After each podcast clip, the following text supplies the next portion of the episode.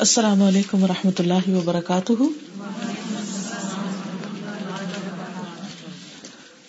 میں آج کی اس حدیث کی محفل میں آپ سب کو خوش آمدید کہتی ہوں۔ اللہ تعالیٰ سے دعا ہے کہ اللہ تعالیٰ ہمارے اس وقت میں برکت ڈالے، ہمارے علم اور عمل میں اضافہ فرمائے اور اسے ہماری نجات کا ذریعہ بنائے۔ نحمد و نسلی اللہ رسول کریم اما بعد، فاعوذ باللہ من الشیطان الرجیم، بسم اللہ الرحمٰن الرحیم۔ ربش رحلی صدری و یسر لی امری وحل العقدم السانی یفقہ قولی اس وقت آپ کے ہاتھوں میں حدیث ہوگی۔ ہے موجود؟ جی۔ اس کو کھول لیجیے بسم اللہ الرحمٰن الرحیم۔ الحدیث السابع عشر۔ ان اللہ کتب الاحسان على کل شیء میں چھوٹا چھوٹا بریک اپ کر کے بولوں گی، آپ اس کے پیچھے دوہرائیے تاکہ آپ کو بھی یہ لفظ ادا کرنے آئے ان ابی اعلی سب کوشش کر۔ ان ابی اعلی شداد ابن اوسن رضی اللہ عنہ۔ ان رسول اللہ صلی اللہ علیہ وسلم۔ قال، ان اللہ كتب الاحسان على كل شيء على كل شيء فإذا قتلتم فأحسنوا القتلة وإذا ذبحتم فأحسنوا الذبحة وليحد أحدكم شفرته وليرح ذبيحته مسلم ابو یعلا شداد بن اوس رضی اللہ عنہ سے مروی ہے کہ رسول اللہ صلی اللہ علیہ وسلم نے فرمایا، بلا شبہ اللہ تعالیٰ نے ہر چیز کے ساتھ احسان کو واجب کیا ہے۔ بس جب تم قتل کرو تو اچھے طریقے سے کرو، اور جب تم جانور ذبح کرو تو اچھے طریقے سے ذبح کرو۔ تم میں سے ہر ایک کو چاہیے کہ اپنی چوری تیز کر لے۔ یعنی ذبح کرنے والے کو اور اپنے زبیحے کو راحت پہنچائے، آرام پہنچائے۔ اسے مسلم نے روایت کیا ہے۔ لفظی ترجمہ دیکھتے ہیں، ان ابی اعلی ابو اعلیٰ جو کنیت ہے صحابی کی، ان سے روایت ہے، نام ہے ان کا شداد ابن اوسن شداد بن اوس رضی اللہ ان اللہ ان سے راضی ہو جائے۔ ان رسول اللہ صلی اللہ علیہ وسلم۔ وہ رسول اللہ صلی اللہ علیہ وسلم سے روایت کرتے ہیں۔ قالا کہ آپ نے فرمایا ان اللہ بے شک اللہ تعالی نے کتبا لکھ دیا، لازم کر دیا، واجب کیا۔ الحسان احسان کو اللہ کل شعی ہر چیز پر۔ فضا قتل تم پھر جب تم قتل کرو فاحسنو تو اچھی طرح کرو، اچھے طریقے سے کرو۔ القتل قتل وہ ادا ذبح تم اور جب تم ذبح کرو فاحسنو تو اچھے طریقے سے کرو۔ الذبح ذبح یعنی زبیحے کو اچھی طرح ذبح کرو۔ ولیحد اور چاہیے کہ تیز کر لے۔ احدکم تم میں سے ایک شفرتہ اپنی چھری ولیرح اور چاہیے کہ راحت پہنچائے، آرام پہنچائے، کمفرٹ دے۔ ذبیحتہ اپنے زبیحے کو۔ اسے مسلم نے روایت کیا ہے۔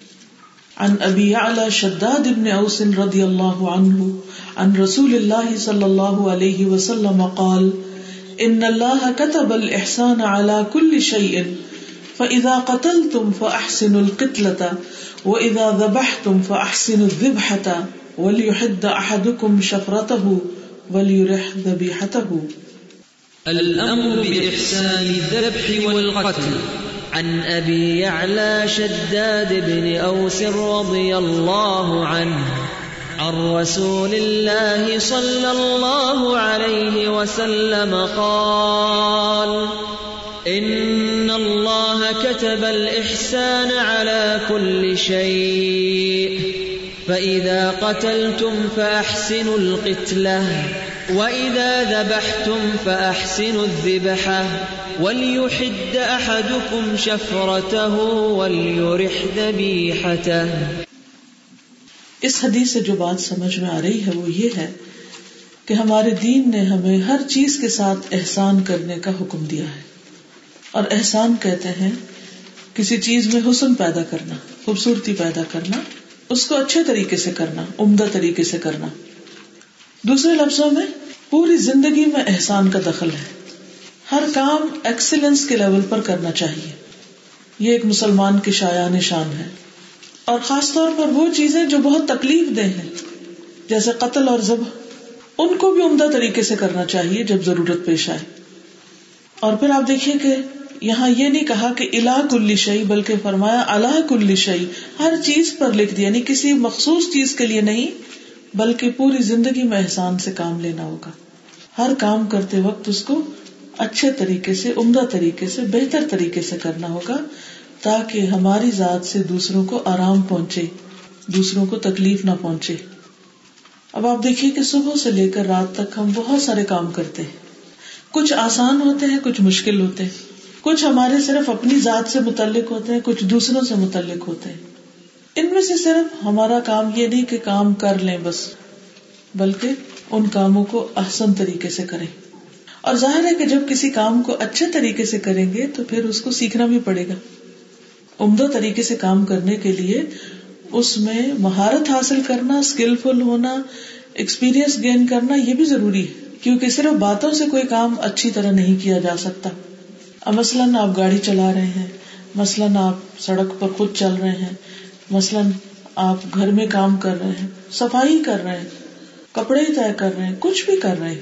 تو ان چھوٹے چھوٹے کاموں میں بھی آپ اچھائی کو عمدہ طریقے کو مد نظر رکھیں گے اور اس کا مطلوب کیا ہوگا کہ اس چیز کا استعمال بھی درست ہو اور پھر دوسرے جو ہمارے آس پاس کے لوگ ہیں، ان کو تکلیف نہ پہنچے۔ اور یہاں پر خاص طور پر دو چیزوں کا ذکر ہے۔ ایک قتل ہے اور ایک ذبح ہے۔ دونوں میں فرق یہ ہے کہ جب کسی جاندار کو قتل کیا جاتا ہے تو وہ حلال نہیں ہوتا۔ اور جب ذبح کیا جاتا ہے تو اس کا ایک مخصوص طریقہ ہے۔ اور اس طریقے پر جانور حلال ہو جاتا ہے جن جانوروں کا کھانا حلال ہے۔ تو ان کو پھر ذبح کیا جاتا ہے۔ اب مثلاً کن جانوروں کو قتل کیا جاتا ہے؟ کچھ بتائیں گے آپ؟ شیر؟ وہ کس لیے؟ مثلاً یہ کہ اگر کوئی شیر آبادی میں گھس آیا ہے اور انسانوں کی جان کو اس سے خطرہ ہے تو کیا کریں گے اس کو؟ قتل کریں گے۔ اسی طرح اگر سانپ ہے تو اس کو ماریں گے۔ بچھو کو ماریں گے۔ جیسے کتا وغیرہ ہے بازو کتا پاگل ہو جاتا ہے، تو اس کو مارنا پڑتا ہے، وغیرہ وغیرہ۔ اب آپ کو سمجھ آ نا کہ مراد کیا ہے۔ اسی طرح بعض اوقات انسانوں کو بھی مارنا پڑتا ہے جب وہ مخصوص قسم کے جرائم کرتے ہیں، اور ان کا ذکر بھی ہمارے دین میں بتا دیا گیا، ان کی تفصیل بھی کہ وہ کون کون سے ہیں۔ تو اس سے پتا یہ چلتا ہے کہ اگر کسی جاندار کو مارنا پڑے، تو اس کو ازیت دے دے کے نہیں مارنا۔ اس کے ٹکڑے کر کر کے نہیں مارنا اس کو، بلکہ اس کو ایسے طریقے سے مارنا ہے کہ وہ ختم بھی ہو جائے اور اس سے جو نقصان پہنچنے والا ہے، وہ نقصان نہ پہنچے اور اس جانور کو جس کو مارا جا رہا ہے، اسے تکلیف نہ ہو۔ کیونکہ اصل میں ازیت دینا مقصود نہیں ہے، بلکہ اس کی ازیت سے محفوظ رہنا مقصود ہے۔ یا کسی خاص غرض کے لیے جیسے اس کو ختم کیا جا رہا ہے۔ بعض لوگ تو جانوروں کی کھالیں حاصل کرنے کے لیے غیر ضروری طور پر بھی جانوروں کو مارتے رہتے ہیں۔ ویسے تو بہت ہیومن رائٹس اور اینیمل رائٹس کی اتنی باتیں ہوتی ہیں، لیکن اس کے باوجود دنیا میں یہ ایک پورا مافیا ہے کہ جو بزنس کی خاطر بلا ضرورت بازو کا جانوروں کو ختم کر کے ان کی کھال وغیرہ لیتے رہتے ہیں۔ اور کئی جانور اسی وجہ سے ایکسٹنکٹ ہو گئے ہیں۔ وہ دنیا سے ہی خاتمہ ہو گیا ان کا، ان کی نسل ہی ختم کر کے رکھ دی۔ انسانوں نے ایسے تباہی اور ایسا فساد کیا ہے۔ تو وہ تو خیر ایک الگ قصہ ہے، لیکن اسلام اتنا خوبصورت دین ہے کہ اس نے ہمیں یہ بتایا ہے کہ اگر کسی موقع پر کسی جاندار کی جان بھی لینی پڑے، تو اس میں بھی احسان کا رویہ اختیار کرو۔ اور دوسری طرف جو جانور کھائے جاتے ہیں، ان کو قتل نہیں کیا جا سکتا، بلکہ ان کو کیا کیا جائے گا؟ ذبح کیا جائے گا۔ اور جب وہ ذبح کیا جائے گا تو اس میں جو چھری ہے، اس کو تیز کیا جائے گا۔ اور چھری کو جانور کے سامنے نہیں تیز کیا جائے گا، بلکہ اس کو چھپا کر۔ اسی طرح جانور کے جو اور حقوق ہیں، ان کو بھی مد نظر رکھا جائے گا۔ تاکہ ذبح کا عمل عمدہ طریقے سے ہو، جلدی مکمل ہو، اور جو زبیحہ ہے، اس کی جان جلدی نکل جائے، اس کا خون بہ جائے، اور اس کو راحت ملے، آرام ملے، نہ کہ اسے تکلیف میں ڈالا جائے۔ تو اس سے پتہ یہ چلتا ہے کہ اللہ سبحان تعالیٰ اپنے بندوں پر بہت شفقت فرمانے والے نہ صرف یہ کہ انسانوں پر، بلکہ اس نے جو بھی مخلوق پیدا کی ہے، ان سب کے حقوق رکھے ہیں۔ ایک حدیث میں آتا ہے کہ ہر تر جگر رکھنے والے کے ساتھ احسان کرنا لازمی یعنی جس کو بھی کوئی تکلیف پہنچتی ہے، حتیٰ کہ جیسے چونٹیاں وغیرہ ہیں یا ایسے جانور ان کو جلانے سے منع کیا گیا ہے۔ اور اگر کسی وجہ سے کسی بھی جانور کو ختم کرنا ہو تو وہ طریقہ اختیار کیا جائے کہ جس سے اسے کم سے کم تکلیف ہو۔ اب اس میں آپ دیکھیے کہ نہ صرف اس معاملے میں بلکہ عمومی طور پر اللہ تعالیٰ نے اپنے بندوں پر شفقت کی ہے اور ہمیں یہ سکھایا ہے کہ ہم بھی بندوں پر شفقت کریں۔ اللہ سبحانہ تعالیٰ کی سب سے پہلے قرآن مجید میں جن صفات کا ذکر آتا ہے، وہ بسم اللہ الرحمن الرحیم کے اندر آپ دیکھیے، کتنی دفعہ ہم ان کو دہراتے ہیں۔ کہ اللہ کے نام سے جو بہت مہربان، بار بار رحم فرمانے والا یعنی صفت رحم کو بار بار اس میں دہرایا گیا۔ اس کی تکرار ہوئی تاکید کے لیے کہ بہت ہی مہربان ہے۔ تو اگر ہمارا رب مہربان ہے تو پھر ہمیں کیا کرنا چاہیے؟ اگر وہ اپنی مخلوق کے ساتھ مہربان ہے تو جس مخلوق کو اس نے ہمارے تصرف میں دیا ہے، ہمیں استعمال کرنے کے لیے دیا ہمارے فائدے کے لیے بنایا ہمیں بھی اس کے ساتھ شفقت کرنی چاہیے۔ اور اسی طرح انسانوں کے ساتھ بھی ہمیں احسان کا معاملہ کرنا چاہیے۔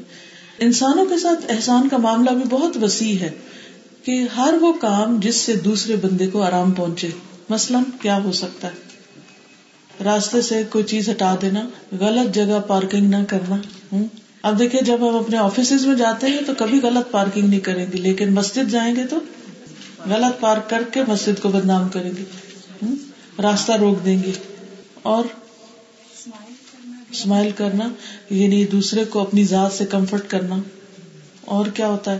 اور دن بھر میں سوچیے صبح سے لے کے شام تک سوچیے آپ کون کون سے کام کرتے ہیں جن میں آپ احسان کی نیت کر سکتے ہیں؟ احسان جتانے کی نہیں احسان کرنے کی کہ جو انسان کے لیے ثواب کا باعث ہے۔ امر بال معروف نہیں انل منکر یہ بھی احسان کرنا ہے کسی کو اچھی بات بتانا اچھا مشورہ دینا اور کسی بزرگ کو راستے میں دیکھنا، اس کو مدد کرنا، گھر تک پہنچانا اور یعنی دوسروں کو کسی کی بری باتیں سنا کے پریشان نہیں کرنا۔ بعض اوقات ہم بلا ضرورت دوسروں کی غیبت، چگلی اور ان کے بارے میں بری خبریں پہنچا کے ایک تو گناہ بھی کماتے ہیں اور دوسرا یہ کہ جس کو ہم سنا رہے ہوتے ہیں نا، اس پہ بڑا ظلم ڈالتے ہیں۔ اس کو تو کوڑے کا بن سمجھتے ہیں نا کہ جو ہمارے دماغ میں خرابی ہیں، وہ ساری اس کے اندر ڈال دیں۔ اور کوئی؟ مثلاً آپ اپنے گھر والوں کو کھانا پکا کے کھلاتی ہیں تو وہ کیا؟ وہ بھی احسان ہے۔ اور اس کا اللہ تعالیٰ آپ کو بہترین بدلا دے گا۔ اگر آپ عمدہ طریقے سے آپ کھلائیں گے، نہ کہ احسان جتا جتا کے۔ تو بہرحال اس حدیث سے یہ پتہ چلتا ہے کہ یہ تاکیدی حکم ہے کہ ایسا کرو۔ ان اللہ کتب الحسان اللہ کل شن ہر چیز کے ساتھ احسان کرنا اللہ نے لکھا۔ اب اس میں جاندار چیزیں تو آئی جاتی ہیں، لیکن بے جان چیزیں بھی۔ مثال کے طور پر برتن ہیں کارپیٹس ہیں، دیواریں ہیں، سڑکیں ہیں، وغیرہ وغیرہ۔ ان کے ساتھ ہم کیسے احسان کر سکتے ہیں؟ صاف کرنا، ان کی حفاظت کرنا، ان کو اٹھا اٹھا کے نہیں پھینکنا، ان کو بلحوجت توڑ پھوڑ نہیں کرنا۔ اسی طرح بعض لوگ مسجد کے اندر تک جوتا لے آتے ہیں یا گیلا کر دیتے ہیں کارپیٹ یا ناپاک کر دیتے ہیں۔ بعض اوقات بڑی چیزوں کا ہم خیال کر لیتے ہیں، جیسے چھوٹی چیز کا خیال نہیں کرتے۔ بعض لوگ مسجد میں آتے ہیں تو ساتھ کوئی ایسی خوشبو والا کھانا لے آتے ہیں، بیٹھ کے وہاں اپنا لنچ شروع کر دیتے۔ ادھر سے خطبہ ہو رہا ہے یا ادھر سے نماز کا وقت ہو رہا ہے اور کچھ لوگ اس میں لسن پیاز اور خوب مسالے دار کھانے کھول کے کھانے شروع کر دیتے۔ تو نبی صلی اللہ علیہ وسلم نے تو لسن کھا کے مسجد میں آنے سے منع کیا تھا کہاں کہ لسن والے کھانے ہم بیٹھ کے وہاں این نماز کے وقت کھانا شروع کر دے۔ ٹھیک ہے بعض اوقات مجبوری ہوتی ہے کہ ایک ہی ہال ہوتا ہے، اسی میں ہی سب کچھ کرنا ہوتا ہے۔ تو وہ پھر عبادت کے جو اوقات ہیں، ان کے علاوہ کر کے اس سے پہلے پہلے ہر چیز کو فریش کر دیا جائے، نہ کہ این اسی وقت یہ سب کچھ کیا جائے۔ بعض لوگ شاپر میں ڈال کے اپنے کوئی کپڑے، کوئی چیز لے آتے ہیں، پھر کش کش کش کش اس کو کھولتے رہتے ہیں، پھر کڑ کڑ کڑ اس میں سے کپڑا نکالتے پھر اس کی گنٹ لگاتے پھر کچھ نکالتے ہیں، پھر اس میں سے کچھ اور ڈالتے ہیں اور ساری نماز دوسروں کی سخت ڈسٹرب کر دیتے ہیں۔ یہ کتنی زیادہ زیادتی ہے کسی اور کے اوپر کہ ہم اپنی بے وقوفی کی وجہ سے کسی کی عبادت میں خلل ڈالیں۔ اللہ نے عقل دی ہے نا ہم کو سینس دی ہے۔ تو ہم کپڑے کے تھیلے بنا لیں، اگر ہم نے کہیں جانا ہی ہے، ویسے ہی پلاسٹک مضر ہے۔ اور اگر ہم نے لے کے ہی جانا ہے، تو ہم کپڑے کا تھیلا بنا لیں۔ اور اگر مسجد جا رہے ہیں، تو پورے ادب اور احترام کے ساتھ۔ مسجد میں داخل ہونے کا ادب کیا ہے؟ کہ انسان خوشبو کے ساتھ اللہ سے ڈرتے ہوئے، جھکتے ہوئے اور ایک خاص وقار اور تمانینت کے ساتھ داخل ہو۔ نہ کہ انسان ایسے بس جیسے بھی آ گیا اور پھر بعض لوگ این خطبے کے وقت باتیں شروع کر دیتے، پیچھے کھڑے ہو کے ہنسی مزاق شروع کر دیتے ہیں این رستے میں کھڑے ہو کے گلا ملنا شروع کر دیتے۔ ہیں اس کا کیا نقصان ہوتا ہے؟ دوسروں کا رستہ بلاک ہو جاتا ہے۔ تو یہ ساری چیزیں احسان کے خلاف ہیں۔ ہمیشہ چلتے وقت، بیٹھتے وقت، اٹھتے وقت، کام کرتے وقت، دروازہ کھولتے وقت، بند کرتے وقت، پاؤں اٹھاتے اور رکھتے وقت، ایون کھانا کھاتے وقت، ان سب چیزوں کا خیال رکھنا چاہیے کہ میری ذات سے کسی کو تکلیف نہ پہنچے۔ بعض لوگ مسجد میں نماز کے وقت فون کرنا شروع کر دیتے اور اونچی اونچی آواز میں کسی سے باتیں شروع کر دیتے بعض اوقات اونچی اونچی آواز میں ہنسنا شروع کر دیتے اس سے سب کی نماز کی خوشبو میں خلل آ جاتا ہے۔ گھر میں بھی آپ دیکھیں یہاں کے گھر کس طرح کے بنے ہوئے لکڑی کے بنے ہوئے ایک کمرے میں کچھ ہو تو دوسرے میں آواز جاتی۔ تو بعض اوقات یہ ہوتا ہے کہ کوئی نماز پڑھ رہا ہے یا کوئی سو رہا ہے، کوئی آرام کر رہا ہے، کوئی اور کسی کام میں لگا ہوا ہے۔ تو ہم اس بات کا احساس نہیں کرتے کہ بچے کا امتحان ہے، اس کو صبح اسکول میں جانا ہے۔ ہم دوسرے کمرے میں اونچی اونچی دوسرے بچوں کو ڈانٹنا شروع کر دیتی ہے مائیں۔ ان چھوٹی چھوٹی باتوں سے کیا ہوتا ہے؟ بچے پریشان ہوتے ہیں۔ وہ اسکول میں کچھ اور سیکھ کے آتے ہیں، ماں باپ کا رویہ، اخلاق، کچھ اور طرح دیکھتے ہیں اور وہ سارا بلیم اسلام کو دے دیتے ہیں۔ پھر وہ اس طرح کی باتیں کرنے لگتے ہیں کہ اس سے اچھے تو گورے ہیں جو ایسے کام نہیں کرتے، تکلیف نہیں دیتے اور ہمارے مسلمان اور ہم لوگ جو ہیں ایسے اور ایسے کرتے شاید اسلام نے یہ سب سکھایا حالانکہ اسلام کیا سکھا رہا ہے؟ کہ ہر چیز پر احسان کرو، ہر ایک کے ساتھ بھلائی کرو۔ ہر ایک کے ساتھ اچھا کرو۔ اور آپ کو معلوم ہے کہ ہمارے دین کے جو مراتب ہیں، ان میں احسان تو تیسرے نمبر پر آتا ہے یعنی ٹاپ پر آتا ہے۔ پہلے درجے پر اسلام ہے، جو ظاہری عبادات سے متعلق ہے۔ دوسرے درجے پر ایمان ہے، جو ہمارے زیادہ تر باطن اور پھر زبان کے اقرار اور عمل کی تصدیق کا نام ہے۔ اور تیسرے درجے پر احسان آتا ہے، جو حدیث جبریل سے ہمیں پتہ چلتا ہے۔ تو بہرحال، چونکہ یہاں پر اللہ سبحان و تعالیٰ نے ایک تاکیدی حکم دیا ہے، اس لیے اس کو یہ نہیں سمجھے کہ ہماری چوائس ہے، ہم جیسے چاہیں رہے ہم آزاد ہیں، جو مرضی کریں۔ نہیں، ہم دوسروں کے ساتھ مل جل کے رہ رہے ہیں، اس لیے ہمارے ہر رویے کے اندر اس چیز کا لحاظ اور پاس ہونا چاہیے کہ ہماری ذات سے دوسروں کو تکلیف نہ پہنچے۔ اور اس کے اوپر حت البسا ہم توجہ رکھے پھر اسی طرح آپ دیکھیے کہ نبی صلی اللہ علیہ وسلم کا جو طریقہ تعلیم ہے وہ بھی ہمیں اس حدیث سے پتہ چلتا ہے کہ آپ صلی اللہ علیہ وسلم مثالیں دے کر بات سمجھاتے ہیں۔ اور یہ مثال دے کر بات سمجھانا جو ہے، یہ جلدی سمجھ میں آتا ہے۔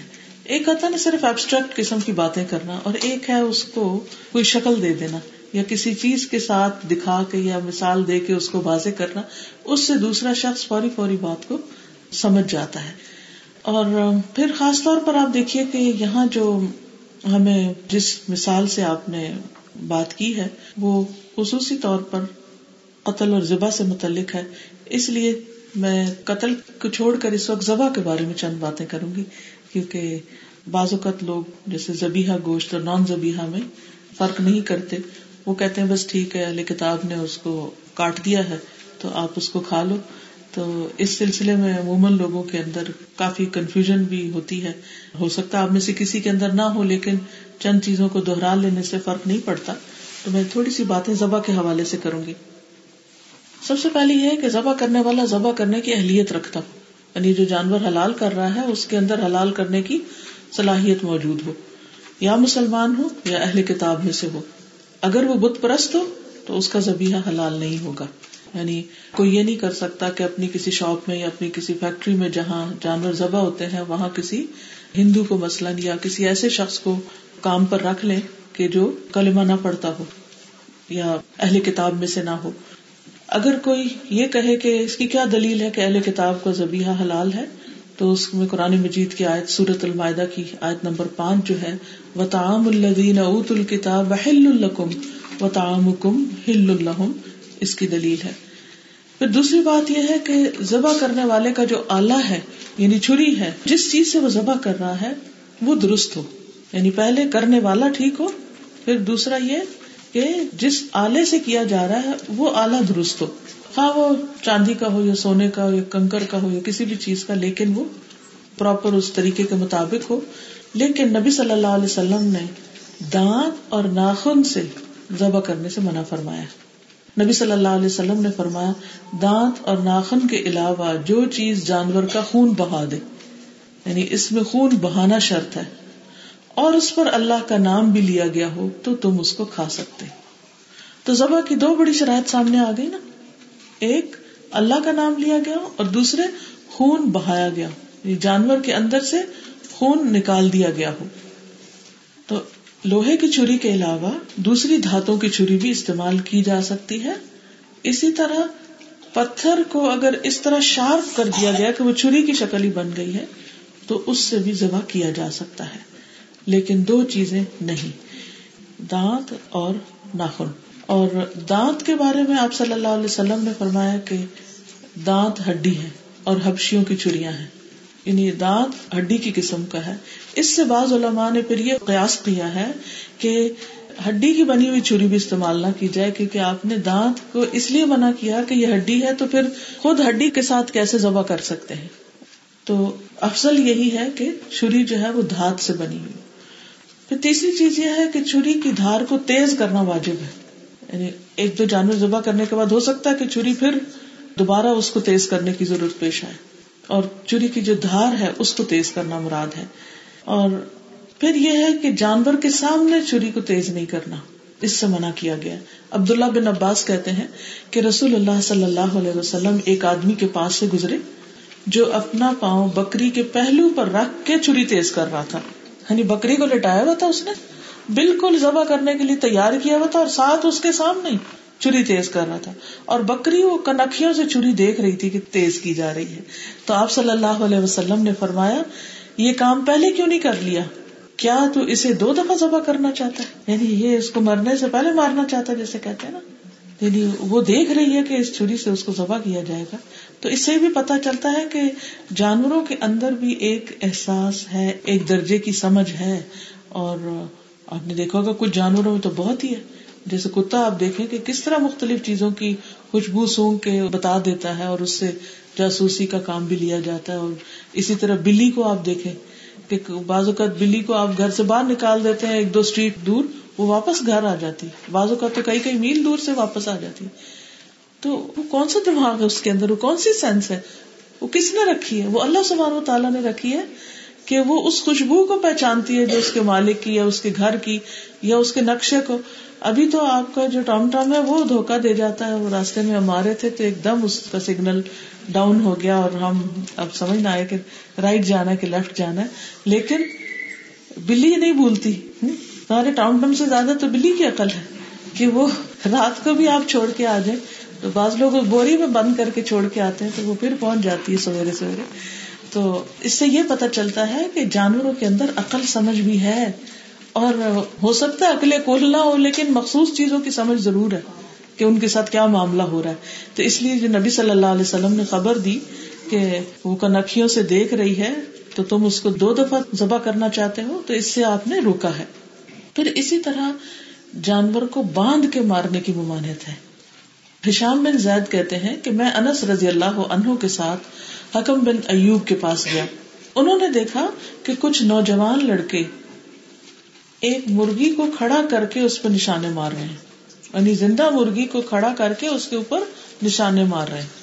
تو حضرت انس رضی اللہ تعالیٰ عنہ جو خادم رسول صلی اللہ علیہ وسلم ہے انہوں نے اس وقت ان کو بتایا کہ رسول اللہ صلی اللہ علیہ وسلم نے اس سے منع فرمایا ہے کہ جانوروں کو باندھا جائے اور قتل کیا جائے۔ یعنی اس کی اجازت نہیں۔ اگر نشانہ بازی سیکھنی ہے تو زندہ مرغی پہ نہیں سیکھو۔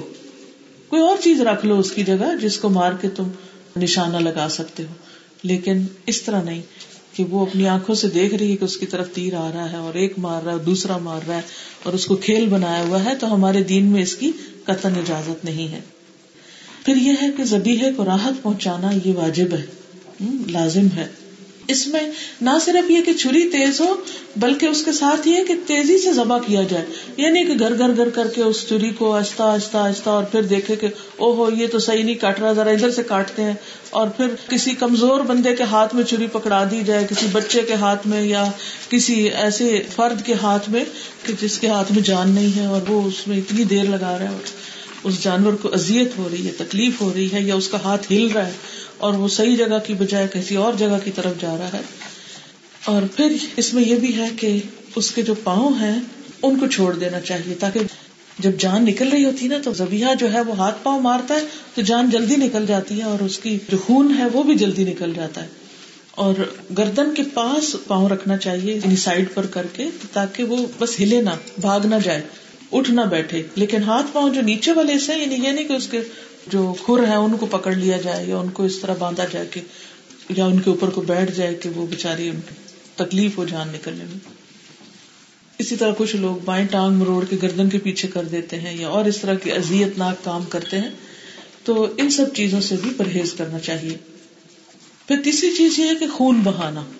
زبیحہ کی بنیادی شرط یہ ہے کہ ساری رگوں سے خون باہر نکل آئے۔ اور خاص طور پر اس جگہ سے ذبح کیا جائے گا جہاں دو موٹی رگیں ہوتی ہیں جو دل کو جا رہی ہوتی ہیں۔ ان کو ذبح کرنا ضروری ہے۔ ایکچولی چار چیزیں ہماری گردن سے یا گلے سے گزر رہی ہوتی ہیں۔ ایک سانس کی نالی ہاں، یا حلق کہہ لیں، اور دوسرے کھانے کی نالی، اور تیسرے اور چوتھے دو خون کی بڑی رگیں، ایک جو اوپر جاتی ہے نیچے آتی۔ تو یہ چاروں کٹ جائے تو بہت اچھا ہے۔ لیکن کم از کم وہ دو کاٹنا بہت ضروری ہے، جس سے خون کی آمد و رفت ہوتی ہے۔ اب جب صحیح جگہ پر چھری پھیری جاتی ہے تو وہ رگے فوراً کٹ جاتی ہیں اور تیزی کے ساتھ خون جو ہے وہ فوراً نکلنے لگتا ہے۔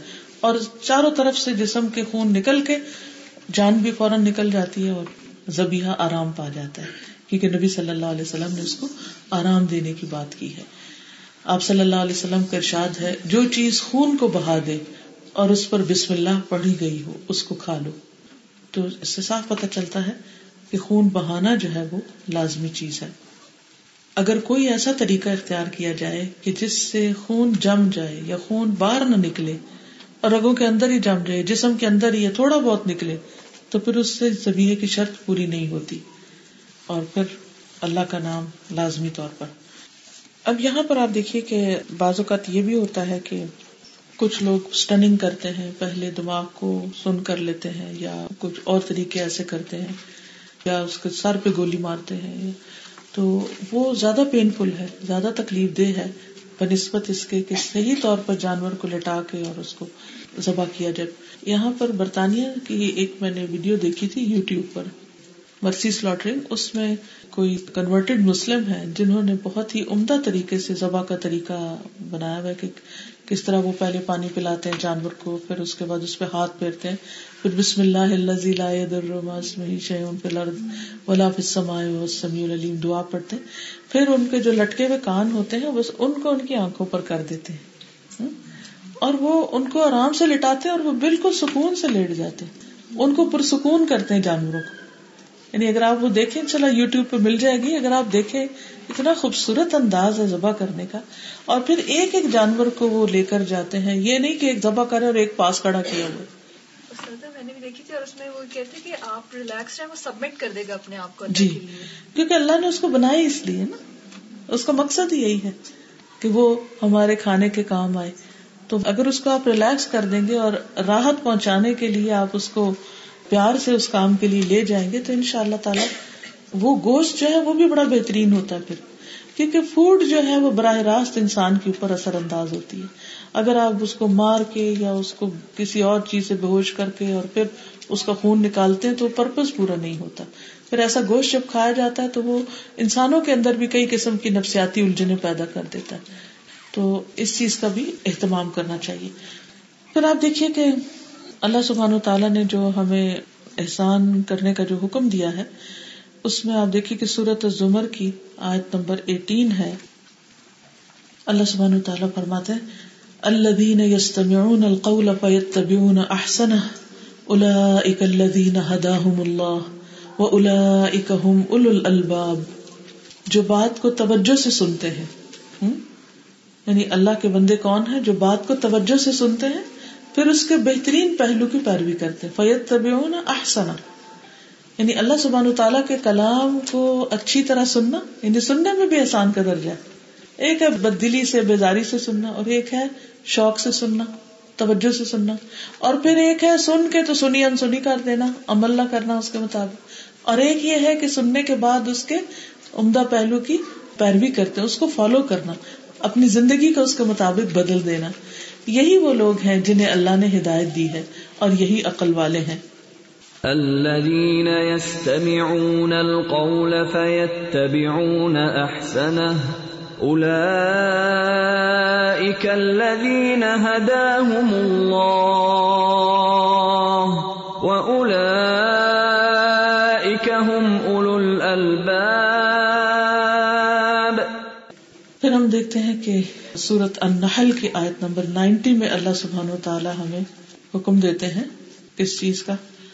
ان اللہ یأمر بالعدل والاحسان وایتاء ذی القربى وینہا عن الفحشاء والمنکر والبغی یعظکم لعلکم تذکرون بے شک اللہ عدل اور احسان اور رشتہ داروں کو دینے کا حکم دیتا ہے اور بے حیائی اور برائی اور سرکشی سے منع کرتا ہے وہ تمہیں نصیحت کرتا ہے تاکہ تم نصیحت حاصل کرو ہر جمعے کے خطبے میں آپ یہ آیت سنتے ہیں کہ اللہ سبحانہ تعالیٰ نے حکم دیا ہے۔ یعنی باقاعدہ اس چیز کا حکم دیا ہے کہ کیا کرے؟ عدل کرے اور احسان کرے اور پھر رشتے داروں کو دے۔ یعنی ہمارے احسان کے سب سے زیادہ مستحق کون ہے ہمارے اپنے ہی رشتے دار۔ اور پھر کچھ چیزوں سے منع فرمایا ہے، وہ روکتا ہے تم کو بے حیائی سے اور برائی سے اور سرکشی سے۔ اور وہ تمہیں نصیحت کرتا ہے تاکہ تم نصیحت حاصل کرو۔ یعنی نصیحت اس لیے کی جاتی ہے کہ اس پر عمل کیا جائے۔ ان اللہ یأمر بالعدل والإحسان وإیتاء ذی القربى وینہا عن الفحشاء والمنکر والبغی۔ یعظکم لعلکم تذکرون سورة البقرہ 195 میں اللہ تعالیٰ فرماتے ہیں، وَأَحْسِنُوا إِنَّ اللَّهَ يُحِبُّ الْمُحْسِنِينَ۔ اور احسان کرو، بے شک اللہ تعالیٰ احسان کرنے والوں سے محبت رکھتا ہے۔ یعنی جو اچھا کرے گا، اللہ سبحان و تعالیٰ کا محبوب بن جائے گا۔ اور ہم میں سے ہر ایک یہ چاہتا ہے کہ وہ اللہ کی محبت کو حاصل کر پائے۔ اللہ تعالیٰ کی رحمتیں ہو اس پر۔ اللہ تعالیٰ اس کو بخش دے۔ اللہ تعالیٰ اس کو جنت الفردوس میں جگہ عطا فرمائے۔ لیکن یہ کیسے ممکن ہے؟ ہم اللہ کی محبت کو کیسے پا سکتے ہیں؟ جب ہمارے اندر احسان کرنے کا جذبہ ہوگا کہ ہم دوسروں کے ساتھ اچھا کریں۔ قرآن مجید میں اللہ سبحان تعالیٰ فرماتے ہیں، ان اللہ محسنون۔ بے شک اللہ تعالیٰ ان لوگوں کے ساتھ ہے۔ یعنی ان لوگوں کو اللہ کی مدد حاصل ہے، جو اس سے ڈرتے ہیں، اللہ کا تقوی اختیار کرتے ہیں اور جو احسان کرتے ہیں۔ یعنی اگر ہم چاہتے ہیں کہ ہمیں اللہ تعالیٰ کی مدد حاصل ہو، تو اس کے لیے ہمیں اللہ سے ڈر کے غلط کاموں کو چھوڑنا ہوگا اور اس کے ساتھ ساتھ دوسروں کے ساتھ اچھا سلوک کرنا ہوگا۔ اور اس کا معیار کیا ہے دوسروں کے ساتھ اچھا سلوک کرنے کا؟ احب عقی کا ماتحب نفسک۔ اپنے بھائی کے لیے وہی پسند کرو جو تم اپنے لیے پسند کرتے ہو۔ اور ہر انسان اپنے لیے اچھا ہی پسند کرتا ہے۔ تو جب اچھا پسند کرو گے اور دوسروں کے ساتھ اچھا کرو گے تو ان شاء اللہ عزیز اللہ سبحان و تعالیٰ بھی تم پر احسان فرمائے گا۔ قرآن مجید کا اگر مطالعہ کیا جائے تو پتہ چلتا ہے، تمام انبیاء کی صفت یہ رہی ہے کہ وہ محسنین میں سے تھے۔ مثلاً حضرت ابراہیم علیہ السلام کے بارے میں آتا ہے، سلام علی ابراہیم۔ اور آگے جا کر کدال نجزل محسنین کہ وہ محسنین میں سے تھے۔ پھر موسا اور ہارون علیہ السلام کے بارے میں بھی آتا ہے سورت صافات میں، انا کدال کا محسنین الیاسین کے بارے میں، انا کدال کا محسنین اور باقی سورت الانام آیت 83 اور 84 اس میں بھی ہم باقی پیغمبروں کے بارے میں دیکھتے ہیں کہ اللہ سبحان و تعالیٰ نے ان کو محسنین میں شامل کیا ہے۔ تو اس سے یہ بات پتہ چلتی ہے کہ ہمارے اندر بھی احسان کی صفت اگر موجود ہوگی تو ان شاء اللہ عزیز ہمیں اللہ سبحان و تعالیٰ کی محبت نصیب ہوگی۔ اس کو آپ سنیے، یہ آیت نمبر ہے ایٹی تھری اور ایٹی فور، جو امبیا علیہ السلام کے بارے میں وتلك حجتنا آتيناها إبراهيم على قومه نرفع درجات من نشاء. ان ربك حكيم عليم. ووهبنا له اسحاق ويعقوب. كلا هدينا ونوحا هدينا من قبل. ومن ذريته داود وسليمان وأيوب ويوسف وموسى وهارون وكذلك نجزي المحسنين اور یہ ہماری دلیل ہے جو ہم نے ابراہیم علیہ السلام کو اس کے قوم کے مقابلے میں دی۔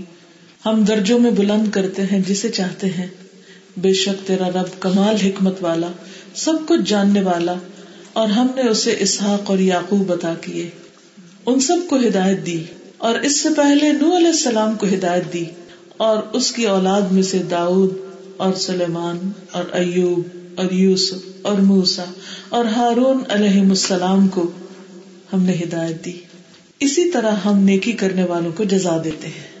یعنی جو لوگ احسان کے درجے میں زندگی بسر کرتے ہیں، تو اللہ سبحان و تعالی ان کے اس احسان کا بدلہ ان کو دنیا میں بھی دیتے ہیں کہ ان کی نسلوں میں نیک لوگ پیدا ہوتے ہیں اور انہیں نیکی کی توفیق حاصل ہوتی۔ ہے ان کی اولادیں ان کے لیے صدقہ جاریہ بنتی۔ تو اگر ہم یہ چاہتے ہیں کہ ہمارے بچے نیک ہوں، جو کہ ہر ماں چاہتی اور ہر ایک کا یہ دل چاہتا ہے کہ اس کے بچے خیر و بھلائی میں سب سے آگے ہوں اور خصوصاً اس ملک میں رہتے ہوئے کہ وہ اپنے دین پر قائم رہے، ان کا ایمان سلامت ہو، تو اس کے لیے کیا کرنا ہوگا؟ اس کے لیے ایک طرف اللہ سبحان و تعالیٰ کی عبادت اچھے طریقے سے کرنی ہوگی، جو نبی صلی اللہ علیہ وسلم کا طریقہ ہے، اور دوسری طرف اللہ کے بندوں اور اللہ کی مخلوق پر احسان کرنا ہوگا۔ اور احسان جو ہوتا ہے، وہ کسی کے بدلے میں نہیں کیا جاتا۔ احسان ایک تو یہ ہے کہ کوئی ہمارے ساتھ نیکی کرے تو ہم بدلے میں نیکی کریں۔ ٹھیک ہے، یہ بھی نیکی ہے۔ ایک یہ کہ جب کوئی ہمارے ساتھ نیکی نہ کرے، پھر بھی ہم نیکی کریں، کیونکہ ہم نے احسان کرنا ہے۔ عدل کیا ہے؟ جیسا کوئی کرے ویسا ہی آپ سلوک کر دیں اس کے ساتھ۔ احسان کیا ہے؟ ایک درجہ اوپر بہتر کام کرے۔ اور پھر اس سے بڑا درجہ کیا ہے؟ کہ جب کوئی آپ کے ساتھ برا کرے، تو اس وقت آپ اچھا کریں۔ جو زیادہ مشکل کام ہوتا ہے۔ اس سے آپ اندازہ لگائیے کہ اگر ہم واقعی چاہتے ہیں کہ ہماری نسلوں میں خیر جاری ہو جائے، ہمارے بچے، ہمارے تابے دار ہوں، وہ دین پر قائم رہے تو ہم بغیر کسی تفریق کے اللہ کی ساری مخلوق کے ساتھ بھلائی کرنا شروع کر دیں۔ جس کو جہاں جو آرام پہنچا سکے، ان سب کے ساتھ اچھا سلوک۔ اور ایسا ہی دین دراصل بہترین دین ہے۔ اللہ سبحان و تعالیٰ فرماتے ہیں سورت النساء آیت نمبر 125 میں، ومن احسن دین ممن اسلم وجهه لله وهو محسن واتبع ملت ابراہیم حنیفا واتخذ اللہ ابراہیم خلیلا، اور اس شخص سے بہتر دین کس کا ہو سکتا ہے؟ اس شخص سے بہتر دین کس کا ہو سکتا ہے؟ جس نے اللہ کے سامنے اپنا سر تسلیم خم کر دیا ہو یعنی اطاعت گزار ہو، اللہ کی باتیں ماننے والا ہو، اور وہ احسان کرنے والا بھی ہو یعنی صرف فرائض نہ پورے کر دے، بلکہ نوافل کا بھی اہتمام کرے، آگے بڑھ کر اچھے کام کرے اور یکسو ہو جانے والے ابراہیم علیہ السلام کے طریقے کی پیروی کر رہا ہو اور اس ابراہیم کے طریقے کی جسے اللہ نے اپنا دوست بنا لیا تھا۔ کیونکہ ان کے اندر احسان کی روش تھی۔ فرمایا، ومن احسن دینا ممن اسلم وجهه لله وهو محسن واتبع ملة ابراهيم حنيفا۔ واتخذ الله ابراهيم خليلا. یعنی جب انسان احسان کے درجے پر کوئی کام کرتا ہے، تو پھر اللہ کا قرب حاصل کر لیتا ہے۔ ابراہیم علیہ السلام اپنی پوری قوم کو چھوڑ کر، اپنے والدین اور اپنے سب عزیز و رشتے داروں کو چھوڑ کر صرف ایک اللہ کے لیے خالص ہو گئے تھے۔ تو اللہ سبحان تعالیٰ نے ان کو تنہا نہیں چھوڑا، جس کا کوئی نہیں رہتا اس کا اللہ ہوتا ہے۔ اگر وہ اللہ کے لیے سب کو چھوڑ دیتا ہے یا اللہ کے لیے لوگ اس کو چھوڑ دیتے ہیں۔ بعض لوگ دین کی طرف اس لیے نہیں آتے کہ پھر ہمارا سوشل سرکل ختم ہو جائے گا۔ ہم پھر آئسولیٹ ہو جائیں گے۔ پھر ہمارے رشتے دار ہمیں نہیں پوچھیں گے۔ بہت سے اور خوف ان کو ستاتے ہیں۔ لیکن یہ بھول جاتے ہیں کہ وہ کس کے لیے چھوڑ رہے ہیں؟ کیوں چھوڑ رہے ہیں ہم کو؟ دین کی وجہ سے، اللہ کی خاطر۔ کہ کوئی شخص صرف توحید کی بات کرتا ہے، صرف ایک اللہ کا ہو کے رہنا چاہتا ہے۔ اور وہ لوگوں کے دین پر نہیں ہے۔ تو جو شخص بھی ابراہیم علیہ السلام کی طرح روش اختیار کرے گا، اللہ کی خاطر کوئی قربانی کرے گا، اللہ سبحانہ و تعالیٰ اس کی اس قربانی کو ضائع نہیں کریں گے، وہ اللہ کا دوست بن جائے گا۔ صحیح الجام صغیر میں آتا ہے، ان اللہ تعالی محسن و احسن بے شک اللہ تعالی محسن ہے۔ بس تم سب احسان کرو۔ اللہ تعالیٰ کو اپنے بندوں کے لیے کیا پسند ہے؟ کہ وہ بھی احسان کرنے والے ہوں۔ ایک شخص نبی صلی اللہ علیہ وسلم کے پاس آیا۔ اس نے کہا، اے اللہ کے نبی، مجھے کوئی ایسا عمل بتا دے جس کے ذریعے میں جنت میں داخل ہو جاؤں۔ جنت میں جانے کا شوقین ہوں۔ آپ نے فرمایا، تم محسن بن جاؤ۔ سب کے ساتھ اچھا کرو۔ اس نے کہا، مجھے کیسے پتا چلے گا کہ میں محسن بن گیا ہوں؟ کوئی علامت، کوئی نشانی۔ فرمایا، تم اپنے پڑوسیوں سے پوچھنا، اپنے نیبر سے پوچھنا، اگر وہ کہیں کہ تم محسن ہو، تو تم محسن ہو۔ اور اگر وہ کہیں کہ تم گناگار ہو، برے ہو، تو تم برے ہو۔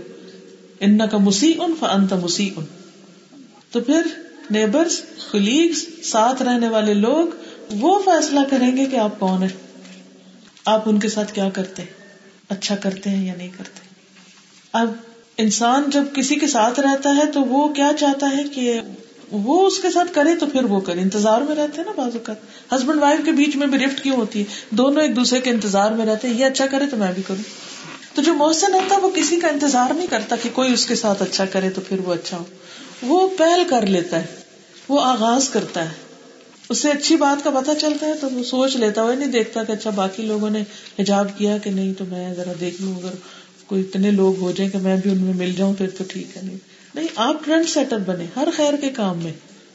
پھر اسی طرح یہ ہے کہ ابو حرار رضی اللہ عنہ سے مروی ہے کہ رسول اللہ صلی اللہ علیہ وسلم نے فرمایا، کیا میں تمہیں یہ نہ بتاؤں کہ تم میں سب سے بہتر کون ہے؟ سب سے اچھا کون ہے؟ صحابہ نے عرض کیا جی ہاں یا رسول اللہ، آپ ہمیں ضرور بتائیں۔ آپ نے فرمایا، تم میں سے بہترین لوگ وہ ہیں جن کی عمر طویل ہو، لمبی ہو لانگ لائف اور احسن طریقے سے عمل کرنے والے، اچھے اچھے کام کرنے والے۔ اور اسی طرح آپ صلی اللہ علیہ وسلم نے یہ بھی فرمایا، ان اللہ اذا عمل احدکم عملا ان یتقنہ اللہ تعالیٰ پسند فرماتے کہ جب تم میں سے کوئی عمل کرے، کام کرے، تو اسے خوب مضبوطی سے، اچھے طریقے سے کرے۔ جیسے پہلے میں نے عرض کیا تھا کہ احسان جو ہوتا ہے وہ ہر چیز میں، مثلاً عبادات میں بھی اور معاملات میں بھی اور اخلاق میں بھی اور انسان کے مختلف رویوں میں، تو سب سے پہلے ہم دیکھیں گے کہ عبادت میں احسان کا درجہ کیا ہے۔ اس کی ہمیں تفصیل حدیث جبریل سے پتہ چلتی۔ ہے جب جبریل علیہ السلام نے نبی صلی اللہ علیہ وسلم سے پوچھا تھا کہ مل احسان احسان کیا ہوتا ہے؟ تو آپ نے فرمایا تھا انتا بد اللہ کا ان کا تراہ فعلم تکن تراہ فن یرا کا کہ تم اللہ تعالیٰ کی عبادت ایسے کرو، گویا کہ تم اس کو دیکھ رہے ہو۔ اور اگر یہ ممکن نہ ہو تو اس طرح کرو، وہ تمہیں دیکھ رہا ہے۔ اس احساس کے ساتھ کرو کہ اللہ تعالیٰ تمہیں اس وقت دیکھ رہا ہے۔ یعنی نماز، روزہ، حج سکات اور بھی اللہ کی خاطر جو اچھے کام ہم کرتے ہیں۔ اور حقیقت یہ ہے کہ جب ہمیں یہ یقین ہو جائے نا کہ اللہ تعالیٰ دیکھ رہا ہے، تو ہمارے کاموں میں خود ہی خوبصورتی پیدا ہو جائے۔ دیکھیے عام طور پر لوگ جب لوگوں کو دکھانا ہوتا ہے، اس وقت بڑا خوبصورت کام کر لیتے ہیں۔ کیونکہ انہوں ہوتا کسی کو دکھانا ہے، یہ کوئی دیکھ رہا ہے۔ تو اگر لوگوں کے دیکھنے سے ہم کاموں کو اچھا کرنے لگتے ہیں، تو پھر وہ کام کتنا اچھا ہوگا جس میں ہمارا یہ یقین ہو کہ اللہ دیکھ رہا ہے۔ پھر ہمیں ایسی بے نیازی حاصل ہوگی، ایسی بے فکری، بالکل ٹینشن فری ہو جائیں گے، کیونکہ ہمیں پتا ہے کہ اللہ سبحان تعالیٰ دیکھ رہا ہے۔ اور اس کو پتا ہے ہم کس جذبے سے، کس پیار سے، کس اخلاص کے ساتھ یہ کام کر رہے ہیں۔ پھر آہستہ آہستہ آپ کے اندر لوگوں کو دکھانے کا شوق بھی نہیں رہے گا۔ یہ کیوں ہے انسان کے اندر کہ انسان اپنا کارنامہ دکھائے؟ وہ ایک چیز رکھ دی گئی ہے نا اندر، تو وہ انسان اس کو پروجیکٹ کرتا رہتا ہے کسی نہ کسی طرح۔ تو جب اس کو یہ تسلی ہو جاتی نا، میرا رب دیکھ رہا ہے مجھے۔ تو پھر وہ اس کی ہرس جو ہے نا، یا وہ اس کی جو اندر کی خواہش ہے کہ کوئی دیکھے، وہ بندوں کی طرف پھر کم ہو جاتی، یا نہیں ہوتی پھر۔ کیونکہ اس کا رب دیکھ رہا ہے۔ وہ اس میں خوش ہے کہ اس کا رب دیکھ رہا ہے اس کو۔ تو اس خوشی میں وہ اچھے اچھے کام کرتا ہے۔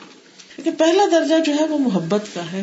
اس طرح جیسے تم اللہ کو دیکھ رہے اور یہ واقعی بہت اونچا درجہ ہے۔ اگر سب کو یہ نہ نصیب ہو تو پھر دوسرا خوف کا درجہ بھی ہے۔ اور اس میں انسان اللہ کے ڈر سے کہ اللہ دیکھ رہا ہے کئی غلط کام بھی چھوڑتا ہے۔ محبت کے درجے میں مشکل کام کر گزرتا ہے جو کرنے والے ہوتے ہیں۔ اور خوف کے درجے میں ایسی چیزوں کو چھوڑ دیتا ہے جو اللہ کو پسند نہیں آتی۔ تو انسان کے اندر جو دل ہے نا، ہر وقت الٹ پلٹ ہوتا رہتا ہے۔ وہ ایک حالت میں نہیں رہتا۔ کبھی محبت بڑھ جاتی ہے، کبھی خوف بڑھ جاتا ہے۔ کبھی شوق بڑھ جاتا ہے، کبھی فکریں بڑھ جاتی ہیں۔ تو جیسے بھی دل کی حالت ہو، اس کے مطابق پھر انسان اچھے کام میں آگے بڑھتا رہے۔ اب بات یہ ہے کہ اللہ سبحان و تعالیٰ کے ساتھ جب انسان کا معاملہ احسان کا ہوتا ہے، تو یہ دراصل اخلاص کا ہوتا ہے کہ اس میں انسان اللہ سبحان تعالیٰ کی توحید، اس کے نہ صرف ذات میں بلکہ اس کی اسما اور صفات میں کامل توحید کا مظاہرہ کرتا ہے۔ پھر اللہ سے گمان اچھا رکھتا ہے۔ یعنی کامل توحید کا مطلب کیا ہے کہ لوگ دیکھ رہے ہیں کہ نہیں دیکھ رہے ان کی پرواہ نہیں وہ صرف اس کے دیکھنے اور اس کے سننے کا فکر ہے اس کو۔ یعنی توحید یہی ہے نا کہ وہ دیکھ رہا ہے۔ لوگوں کی نظروں سے ہٹ کے اللہ کی طرف چل پڑتا ہے انسان۔ اللہ سن رہا ہے۔ وہ میرے دل کے راز بھی جانتا ہے۔ تو بعض اوقات ہم اللہ کی ذات کو نہیں دیکھ سکتے، مگر اس کے جو صفات کے ساتھ، اس کی جو خصوصیات ہمارے سامنے آتی ہیں ان پر ہمارا ایسا یقین ہوتا ہے کہ ہمارا عمل بدلنے لگتا ہے پھر۔ ہمارا رویہ تبدیل ہونے لگتا ہے۔ تو یہ ایمان کے مطابق ہوتا ہے۔ پھر ہے اللہ سے اچھا گمان۔ نبی صلی اللہ علیہ وسلم نے اپنی وفات کے تین دن پہلے فرمایا تھا کہ تم میں سے کوئی اس وقت تک نہ مرے جب تک کہ وہ اللہ کی ذات سے اچھا گمان نہ رکھتا۔ کہ اللہ تعالیٰ مہربان ہے وہ۔ وہ بندوں پر ظلم نہیں کرتا۔ اس نے جو بھی بندوں کی تقدیر بنائی ہے، وہ پوری پوری عدل و انصاف پر مبنی ہے۔ یعنی اس کے ہر حکم پر راضی اور اس کے ہر فیصلے کو دل و جان سے قبول کرنے والا، چاہے وہ دل کو کتنا بھی ناپسند گزرے بعض اوقات۔ پھر بھی کہ نہیں اللہ کا ہر فیصلہ درست ہے اور اس میں بھی خیر ہے۔ ایک جملہ اگر آپ سیکھ لینا تو زندگی اتنی خوبصورت ہو جائے گی اور وہ کیا ہے؟ اس میں بھی خیر ہے۔ کوئی چیز مرضی کے مطابق ہو جائے، کہ اس میں بھی خیر ہے، جو مرضی کے خلاف ہو جائے، کہ اس میں بھی خیر ہے، اس میں بھی بھلائی ہے۔ تو اللہ تعالیٰ آپ کو ایسی نگاہ دے دے گا کہ آپ کو وہ خیر نظر آنے لگے گی، اور اس پر آپ اللہ تعالیٰ کے شکر گزار ہو جائیں گے۔ اس سے پھر انسان کے اندر بہت اطمینان آ جاتا ہے۔ پھر اسی طرح یہ ہے کہ انسان جہاں کہیں بھی ہو، اپنے گھر میں ہو یا باہر ہو، لوگوں میں ہو یا تنہائی میں ہو، دن میں ہو یا رات میں جب وہ اچھی طرح عبادت کرتا ہے تو اللہ سبحان تعالیٰ اس کو خوش کر دیتا ہے۔ یعنی احسان کے درجے کی عبادت کا فائدہ یہ ہے۔ مثلاً آرابیوں کی ایک جماعت حضور صلی اللہ علیہ وسلم کے پاس آئی۔ تو انہوں نے کہا، اے اللہ کے رسول صلی اللہ علیہ وسلم، یہ اہل قرآن سمجھتے ہیں یعنی جو لوگ قرآن پڑھتے پڑھاتے جو زیادہ پڑھے لکھے لوگ ہیں، یہ سمجھتے ہیں کہ ہجرت اور جہاد فی سبیل اللہ سے کم کوئی عمل نفع نہیں دے گا۔ یعنی اور چھوٹے چھوٹے کاموں کا فائدہ نہیں۔ تو رسول اللہ صلی اللہ علیہ وسلم نے فرمایا، تم جہاں کہیں بھی ہو، بس تم نے اچھے طریقے سے اگر اللہ کی عبادت کی تو تم جنت کے ساتھ خوش ہو جاؤ گی۔ ہاں؟ یعنی اصل چیز کیا ہے؟ کہیں بھی ہو، چھوٹا کام ہو یا بڑا ہو، اس کو اچھے طریقے سے ادا کرو۔ یعنی اگر احسان کے درجے میں کام کرو گے ہائی سما کن تم و احسن تم عبادت اللہ اب شروع بل تو تمہارے لیے جنت کی خوشخبری اپنے اندر خوبی لاؤ۔ کیونکہ بعض اوقات انسانوں کو بڑے بڑے کاموں کا موقع مل جاتا ہے اور بعض اوقات نہیں ملتا۔ یہ بھی اللہ کی دین ہوتی ہے۔ جس سے جو چاہے کام لے لے۔ بندے کا کیا کمال ہے اس میں؟ لیکن ہم راضی نہیں رہتے چھوٹے کاموں پر۔ بعض اوقات ہم ہم سمجھتے ہیں کہ ہم جو سارا دن گھر میں کام کر رہے ہیں، ان کا تو کوئی ویلو نہیں ہے۔ یا کچھ لوگ تو مکہ میں رہتے ہیں اور وہ ہر وقت حرم میں جاتے ہیں، ان کی نمازوں کا تو اتنا اجر ہے۔ ہم یہاں اس دیش میں بیٹھے ہیں، جہاں اذان کی آواز بھی نہیں آتی، تو پھر ہم کیا کریں؟ ہماری عبادت ویسی اچھی کہاں سے ہو سکتی ہے؟ ایسی باتیں دل میں شیطان ڈالتا ہے۔ پھر ہم مایوس ہونے لگتے ہیں، پھر کہتے ہیں، ہماری عبادت نہیں اچھی ہو سکتی۔ نہیں۔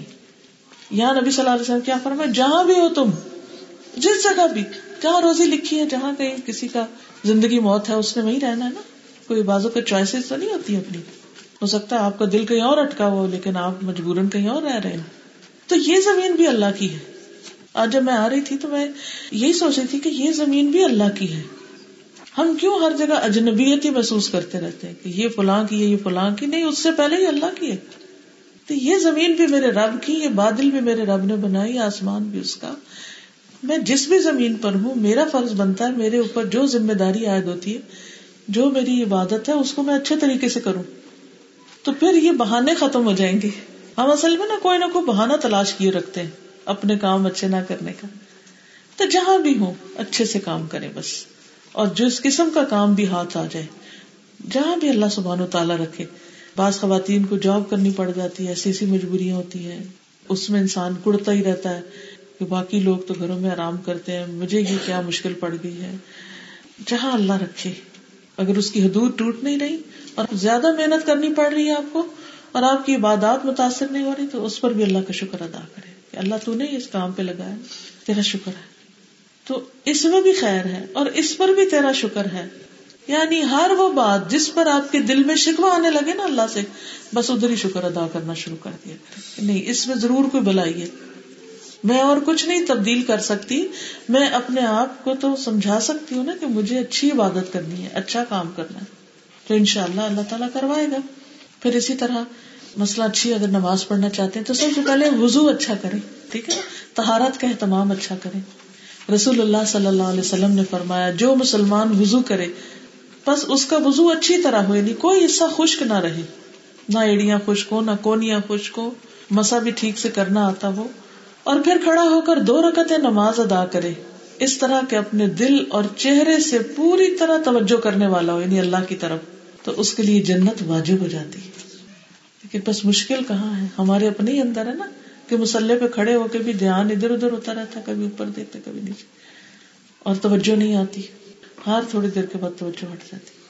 تو پہلی چیز ہے اچھی تہارت تو دوسری چیز ہے نماز میں پوری طرح توجہ۔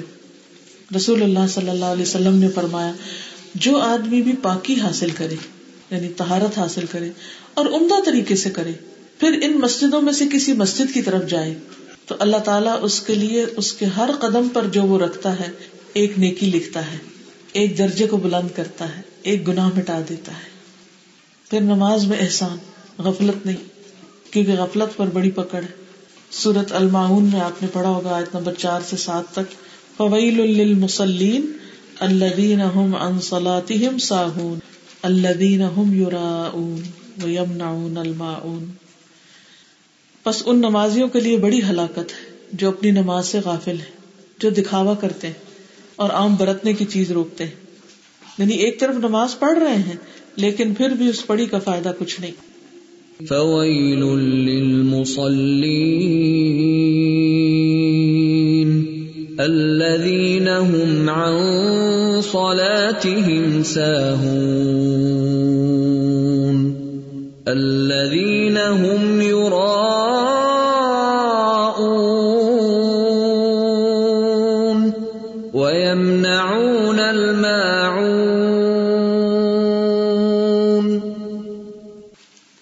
دیکھیے کہ نماز پڑھنے والے عام طور پر کیا سمجھتے ہم نمازی ہیں؟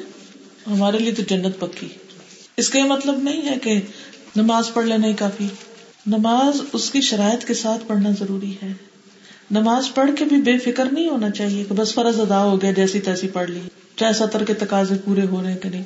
کیونکہ بازو کا بعض خواتین کو دیکھا گیا کہ وہ جب نماز پڑھتی ہیں تو پاؤں ان کے ایسے ننگے ہو رہے تھے پاؤں کیا ٹکنے ٹکنے سے چھوٹی چھوٹی پنڈلیاں بھی نظر آ رہی ہوتی ہیں۔ تو وہ تو شرائط پوری نہیں کی، انہوں نے سطر کی۔ پھر قبلے کا خیال نہیں کرتے اچھا کوئی نہیں۔ کدھر بھی پڑھ لے۔ گھر میں تو پھر پتا ہوتا ہے، لیکن کہیں باہر جاتے ہیں، کوئی کمپس نہیں ہوتا، کوئی اہتمام نہیں ہوتا۔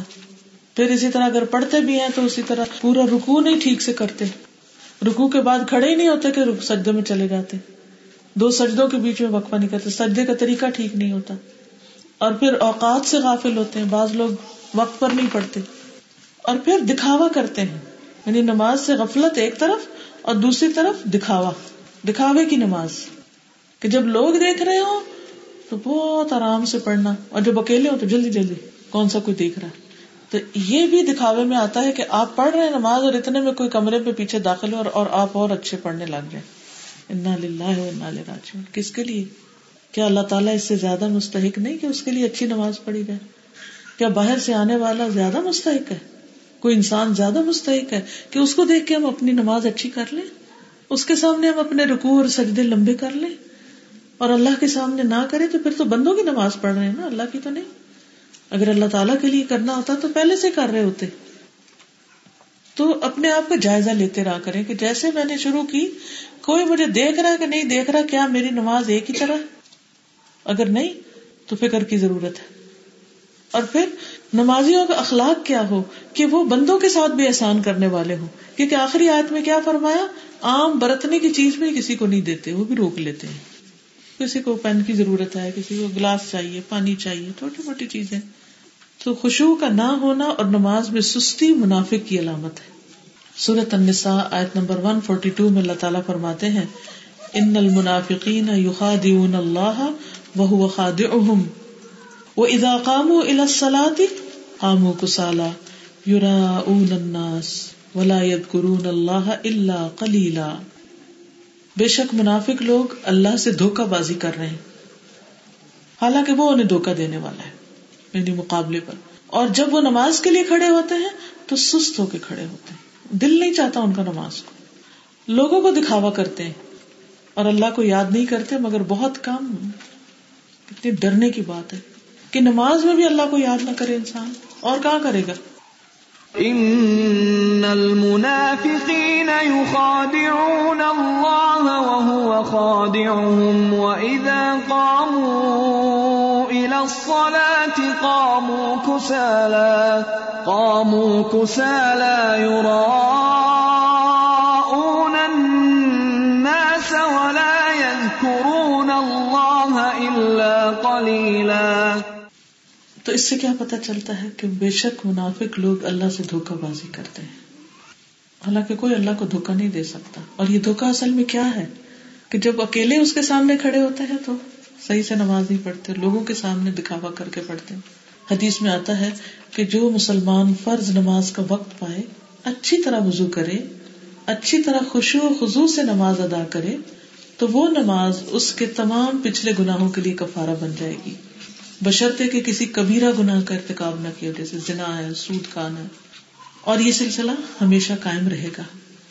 پھر اسی طرح زکات دیتے وقت احسان کیا ہے؟ کہ انسان خبیز چیز نہ دے گٹیا چیز نہ دے اللہ کے راستے میں۔ پھر اسی طرح روزے میں احسان کیا ہے؟ کہ ایمان اور ثواب کی نیت سے روزے رکھے جائیں۔ جو ایسا کرے گا تو اس کے پچھلے گنا معاف کر دیے جائیں گے۔ حج میں احسان کیا ہے؟ حدیث میں آتا ہے، جس شخص نے اللہ کے لیے اس شان کے ساتھ حج کیا، نہ کوئی فوش بات کی، نہ کوئی گناہ کیا، تو وہ اس طرح واپس لوٹے گا جیسے اس دن جب اس کی ماں نے اسے جنم دیا تھا۔ رسول اللہ صلی اللہ علیہ وسلم نے فرمایا، حج مبرور وہ ہے جس میں کھانا کھلایا جائے اور اچھی گفتگو کی جائے۔ کچھ چیزوں سے بچنے کا حکم دیا گیا اور کچھ چیزوں کے کرنے کا حکم دیا گیا۔ لیکن وہاں عام طور پر لوگ کیا کرتے ہیں کہ ہر ایک کو اپنے کھانے کی فکر ہوتی ہے ہاں؟ حالانکہ انسان کو اپنی جیب سے اگر توفیق کو استطاعت ہو تو غربا فکرا مساکین اپنے لیے خرید رہے تو ساتھ ایک اور ایکسٹرا خرید لے کہ راستے میں کوئی بیٹھا ہوا ہے تو اس کو پکڑا دے۔ خود اپنے لیے پانی لے رہے ایک اور ایکسٹرا لے لے راستے میں کسی کو پکڑا دے۔ اپنے لیے چائے لے رہے دیکھے کوئی اور تو نہیں آس پاس۔ بعض اوقات فکرا مساکین قریب قریب ہوتے ہیں، بعض اوقات پتا ہوتا ہے کہ راستے میں بیٹھے ہوئے تو بہترین حج میں احسان یہ چیزیں ہیں کہ اللہ کی مخلوق کے لیے آسانی پیدا کی جائے، انہیں کھلایا جائے اور ہر ایک سے اچھی گفتگو، کیونکہ انسان بہت تھکا ہوا ہوتا ہے۔ تو جب حج کی تھکاوٹ بڑھ جاتی ہے نا، تو ذرا سی کوئی بات ہی پوچھ لے تو لوگ بڑا کٹتے ہیں۔ ایک دم آپ سے باہر ہو جاتے بس کرو، چپ کرو۔ اب مجھے کچھ نہ کہو۔ تو ایسے میں اپنی زبان کو کنٹرول میں رکھنا اور پھر بھی مسکراتے رہنا درد اور تھکاوٹ کے باوجود بھی اپنا موڈ ٹھیک رکھنا۔ کیونکہ موڈ ٹھیک رکھنا بھی تو احسان ہے نا۔ کہ ہم اپنی ذات سے کسی کو تکلیف نہیں دیتے۔ پھر اسی طرح انسانوں کے ساتھ حسن سلوک میں سب سے پہلے کون آتا ہے؟ آپ بتائیے۔ والدین۔ ہمارے ماں باپ۔ اور والدین میں سے بھی ماں۔ وہ حسن سلوک کی زیادہ مستحق ہے۔ جیسے ایک شخص نے سوال کیا تھا کہ میرے اچھے سلوک کی سب سے زیادہ مستحق کون ہے؟ تو آپ نے فرمایا، ماں۔ پھر اس نے دوسری بار سوال کیا، پھر تیسری بار سوال کیا اور آپ نے ہر بار ماں ہی کا ذکر کیا، پھر چوتھی بار باپ کا ذکر کیا۔ ایک شخص نے پوچھا، کون سا عمل سب سے افضل ہے؟ آپ نے فرمایا، وقت پہ نماز پڑھنا، والدین کے ساتھ نیکی کرنا، پھر اللہ کے راستے میں جہاد کرنا۔ اپنے والدین کے قدموں کے نیچے جنت ہے۔ اور اگر ماں باپ اللہ کے نافرمان بھی ہوں یا مسلمان نہ ہوں، تو بھی ان کے ساتھ اچھا سلوک کرنا ضروری ہے، تاکہ وہ بھی پریکٹسنگ ہو جائے کیونکہ بعض بچے جو خود دین میں آ جاتے ہیں، پھر وہ دیکھتے ہیں کہ ماں باپ سود لے رہے ہیں، ماں باپ غلط کام کر رہے ہیں، تو پھر وہ ان پر غصہ کرنے لگتے ہیں، پھر ان کو برا بلا کہنے لگتے ہیں، پھر ان کی شکایتیں ادھر ادھر کرنے لگتے ہیں، اور ان کے ساتھ بدتمیزی سے پیش آتے ہیں کہ یہ تو اللہ کے نافرمان ہے اس لیے ہم ان کے ساتھ اچھا سلوک نہیں کریں۔ تو ایسا نہیں ہونا چاہیے۔ ابو حرارا رضی اللہ عنہ سے روایت ہے کہ رسول اللہ صلی اللہ علیہ وسلم کا گزر عبداللہ بن ابئی کے پاس سے ہوا۔ عبداللہ بن ابئی کون تھا؟ منافقین کا سردار، تو وہ ایک جھاڑی کے سائے میں تھا۔ یعنی آپ گزر رہے تھے تو وہ ایک جھاڑی کے سائے میں بیٹھا ہوا تھا۔ اس نے کہا، ابن ابھی کبشا حضور صلی اللہ علیہ وسلم کو خطاب کر رہے آپ نے ہم پہ بہت غبار اڑایا ہے۔ یعنی آپ کو گدا گزرا ہے اور اس کی پاؤں کے گزرنے سے ہمارے اوپر مٹی آ گئی۔ اس کے بیٹے عبداللہ بن عبداللہ نے کہا قسم ہے اس ذات کی جس نے آپ کو عزت دی اور آپ پر کتاب نازل کی، اگر آپ کی چاہت ہو تو میں اس کا سر قلم کر کے آپ کے پاس لے آتا ہوں یعنی اپنے باپ کا۔ کیونکہ ہمیں حکم ہے نا کہ رسول اللہ صلی اللہ علیہ وسلم کو اپنے ماں باپ، اولاد اور سب انسانوں سے زیادہ اہمیت دے تو انہوں نے کہا کہ اگر آپ اجازت ہے تو آپ کی خاطر میں یہ بھی کر دوں۔ آپ نے فرمایا نہیں، بلکہ تو اپنے باپ سے نیکی کر اور حسن صحبت سے پیش آ۔ کیونکہ ایسے اچھے سلوک کے ساتھ ہی دل جیتے جا سکتے شاید وہ بدل جائے۔ علیہ السلام کو جب فرون کے دربار میں بھیجا جا رہا تھا تو اللہ تعالیٰ نے کیا حکم دیا تھا؟ مسر ہارون علیہ السلام کو۔ فقول الح قول اس سے نرمی سے بات کرنا۔ لا اللہ یا تدک کرو اور یکشا شاید نصیحت حاصل کر لے۔ ہو نوز کہ فرون کا دل بھی پگھل جائے۔ اور یکشا یا اس کے اندر خشیت آ جائے۔ تو تبلیغ کرنے کے لیے خاص طور پر جو لوگ خود دین کی طرف آ جاتے ہیں، ان کو لازم ہے کہ جب وہ کسی سے بات کریں، بڑی سے بڑی حقیقت بیان کر رہے ہوں، مشکل سے مشکل بات بھی کر رہے ہیں اس کو لوگوں کے لیے آسان کریں۔ اور اگر کوئی بد اخلاقی یا بدتمیزی کر رہا ہو، تو بھی جواب میں اس کے ساتھ اچھی طرح بات کریں۔ اوقات بچے ہی ایسے ہوتے ہیں بعض اوقات والدین ایسے ہوتے ہیں بعض اوقات رشتے دار ہوتے ہیں بعض اوقات کچھ اور لوگ ہوتے ہیں جو آپ کو تانے دینے لگتے ہیں یا آپ کے ساتھ بدتمیزی کرنے لگتے ہیں کیونکہ آپ نے حجاب پہن لیا یا آپ اور کوئی دین کی طرف آگے تو ایسی صورت میں بھی اکڑ پن نہیں کرنا جواب میں، اچھے سے بات کرنی ہے۔ حضرت اسما کا واقعہ تو سب کو پتا ہے کہ وہ ہجرت کر کے آ گئی تھی تو ان کی والدہ پیچھے سے آئی مکہ سے، تو ان کو ضرورت تھی کچھ۔ تو حضرت اسما کے پاس آ کے انہوں نے کہا کہ مجھے کچھ مدد چاہیے، تو انہوں نے کہا کہ میں جب تک حضور صلی اللہ علیہ وسلم سے نہ پوچھ لوں، تو میں کچھ نہیں کروں گی۔ تو بہرحال وہ آپ کے پاس آئی اور پوچھا کہ میری والدہ آئی ہوئی ہیں اور وہ مجھ سے ملنا چاہتی ہیں اور مجھ سے کچھ مدد چاہتی ہیں، تو کیا میں ان کے ساتھ اچھا سلوک کروں سلا رحمی کروں؟ تو آپ نے فرمایا تھا سلی ام کی اپنی ماں کے ساتھ سلا رحمی کرو۔ اور دیکھا جائے تو ماں باپ کی نافرمانی جو ہے وہ حرام ہے یعنی معمولی بات نہیں ہے۔ کہ آپ کو دل چاہے تو اچھا سلوک کر لے نہیں تو جو بات نہیں ماننی، نہ مانے نہیں، اس کی سخت ممانت ہے۔ پھر اچھے سلوک میں آتا ہے کہ ان کے لیے دعائیں کرے رب رحم ہوا کما رب یعنی سغیرہ اور پھر رب غفر لی ولی والدیا ولی من دخل بیتی مؤمنا وللمؤمنین والمؤمنات۔ تو سارے مومن مردوں اور عورتوں سے پہلے کس کے لیے دعا ہے؟ سب سے پہلے اپنی ذات۔ ربنا اغفر لی ولی والدیا پھر وللمؤمنین والمؤمنات۔ سب کے لیے پھر بیچ میں دعوت۔ پھر ان کے دوستوں سے اچھا سلوک کرنا۔ رسول اللہ صلی اللہ علیہ وسلم نے فرمایا، نیکیوں میں سب سے بڑی نیکی آدمی کا اپنے باپ کی وفات کے بعد اس کے دوستوں سے اچھا سلوک کرنا۔ یعنی صرف ماں باپ سے اچھا سلوک نہیں، ماں باپ کے دوستوں سے بھی اچھا سلوک۔ اور اگر ان کی طرف سے ممکن ہو تو صدقہ خیرات کرے۔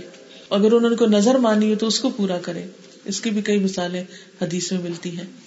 ماں باپ کے بعد شوہر اور بیوی کے جو باہمی تعلقات ہیں یعنی گھر جہاں سے شروع ہوتا ہے، ان کا آپس میں ایک دوسرے پر احسان کرنا بہت ضروری ہے۔ خاص طور پر عورت کو حکم دیا گیا کہ وہ اپنے شوہر کا احسان مانے۔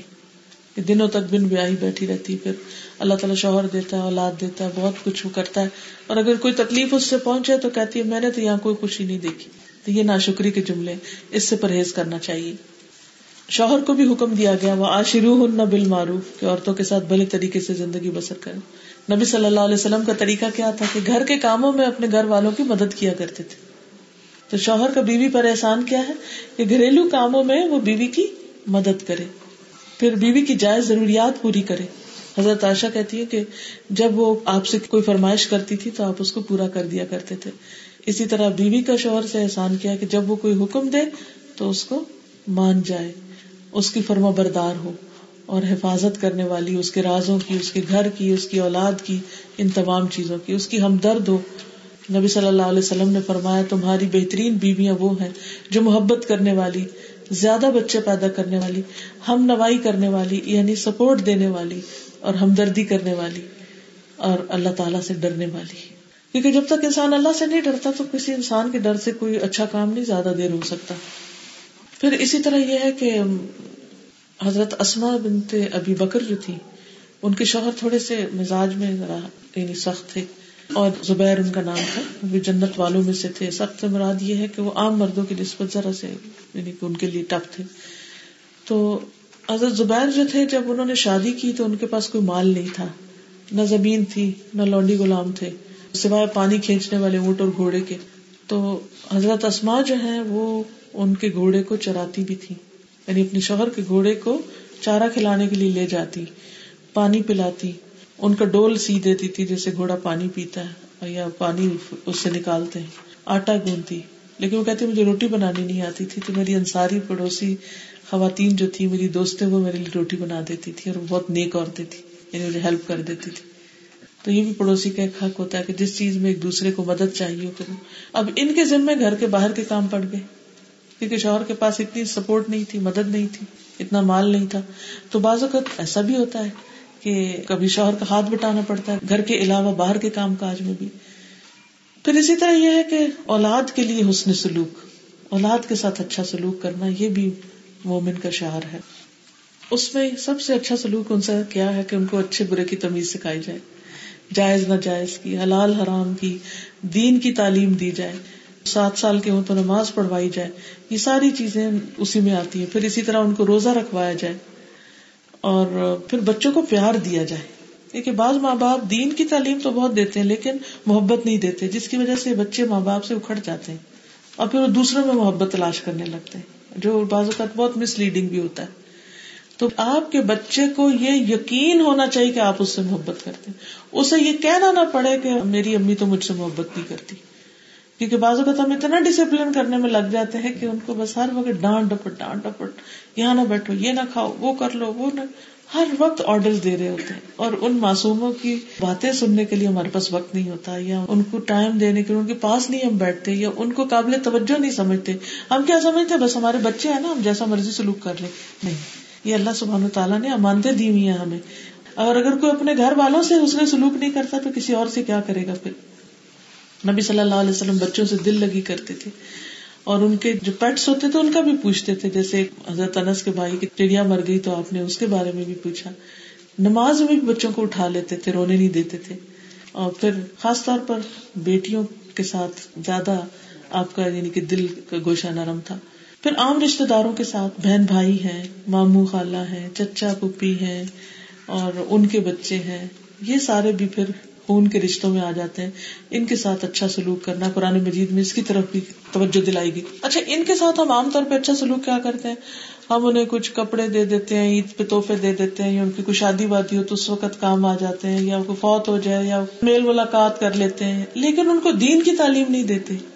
تو ان رشتے داروں کے ساتھ احسان کیا ہے کہ اگر ہمیں اللہ نے دین کی سمجھ دی ہے تو ان کی بھی فکر کرے ان کے ساتھ بھی احسان کرے پھر اسی طرح آپ دیکھیں کہ حضرت جابر کی آٹھ نو بہنیں تھی تو انہوں نے جب شادی کی تو ایک بہت پختہ عمر کی عورت سے شادی کر لی۔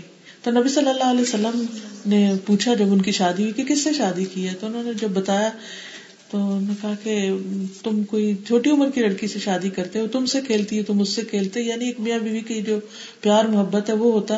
تو انہوں نے کہا کہ یا رسول اللہ صلی اللہ علیہ وسلم، میرے والد عہد میں شہید ہو گئے اور پیچھے میری چھوٹی چھوٹی بہنیں چھوڑ گئے ہیں۔ اگر میں ان جیسی کوئی لڑکی بیاہ کے لے آؤں تو پھر وہ ان کی ٹیک کیئر نہیں کر سکتی۔ تو ایسی عورت سے میں نے شادی کی ہے جو ان کو ادب سکھائے۔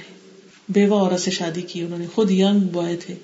تو اس سے بھی پتہ چلتا ہے کہ بعض اوقات بہن بھائیوں کے لیے انسان ایسی ایسی قربانیاں کرتا ہے کہ اپنی خوشی، راحت، آرام، اپنے جذبات تک کو۔ اب دیکھیے کہ بعض اوقات مال کی قربانی آسان ہوتی ہے، جذبات کی قربانی نہیں آسان ہوتی۔ اور خاص طور پہ شادی کے معاملے میں آپ دیکھیں۔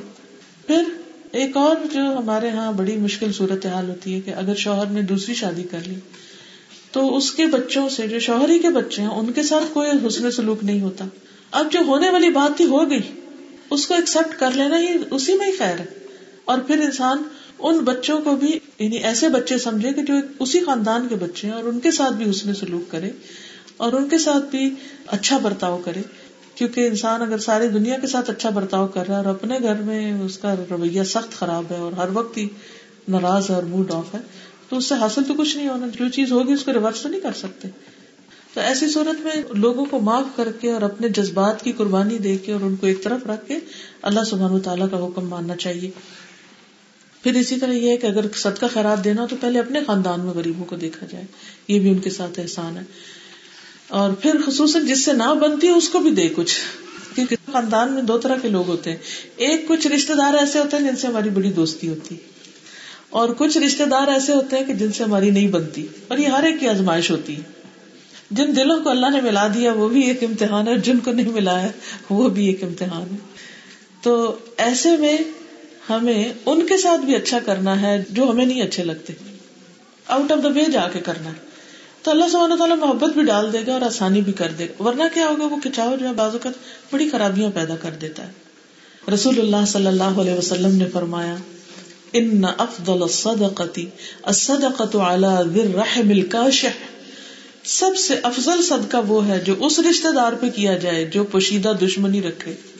اور اس پوشیدہ دشمنی رکھنے کی وجہ سے منہ پھیرنے والا ہو، کاشح۔ یعنی وہ نہ آپ کو سلام کرتا ہے، نہ آپ کے پاس آ کے بیٹھتا ہے۔ نہ کبھی اس نے آپ کا حال پوچھا ہے، نہ کبھی کسی خوشی غمی میں وہ آپ کی مدد کرتا ہے۔ تو آپ کے پاس اب اللہ نے زیادہ دے دیا اور اب آپ کا موقع ہے، آپ کا امتحان ہے۔ آپ کیا کرتے ہیں؟ تو آپ آگے بڑھ کے دینے والے بنے۔ یہ سب سے بہترین نیکی ہوگی، بہترین صدقہ ہوگا جو آپ کریں گے۔ پھر اسی طرح آپ صلی اللہ علیہ وسلم نے فرمایا کہ سلا رحمی کرنے والا وہ نہیں ہوتا جو بدلے کے طور پہ سلا رحمی کرے، بلکہ سلا رحمی وہ کرتا ہے جس کے ساتھ اچھا معاملہ نہ کیا جائے، پھر بھی وہ اچھا کرے۔ پھر آپ دیکھیں کہ سوسائٹی کے جو کمزور افراد ہیں، یتیم ہے مسکین ہے ان کے ساتھ اچھا سلوک کرنا، یتیم کے سر پہ ہاتھ پھیرنا، اس سے پیار کرنا، پھر مسافروں کے ساتھ احسان کرنا، کیونکہ بعض اوقات انسان غریبوں پر بھی ان کی غربت کی وجہ سے نرمی کر کے احسان کر لیتا ہے۔ لیکن مسافر جو ہوتے ہیں نا، وہ اجنبی ہوتے ہیں۔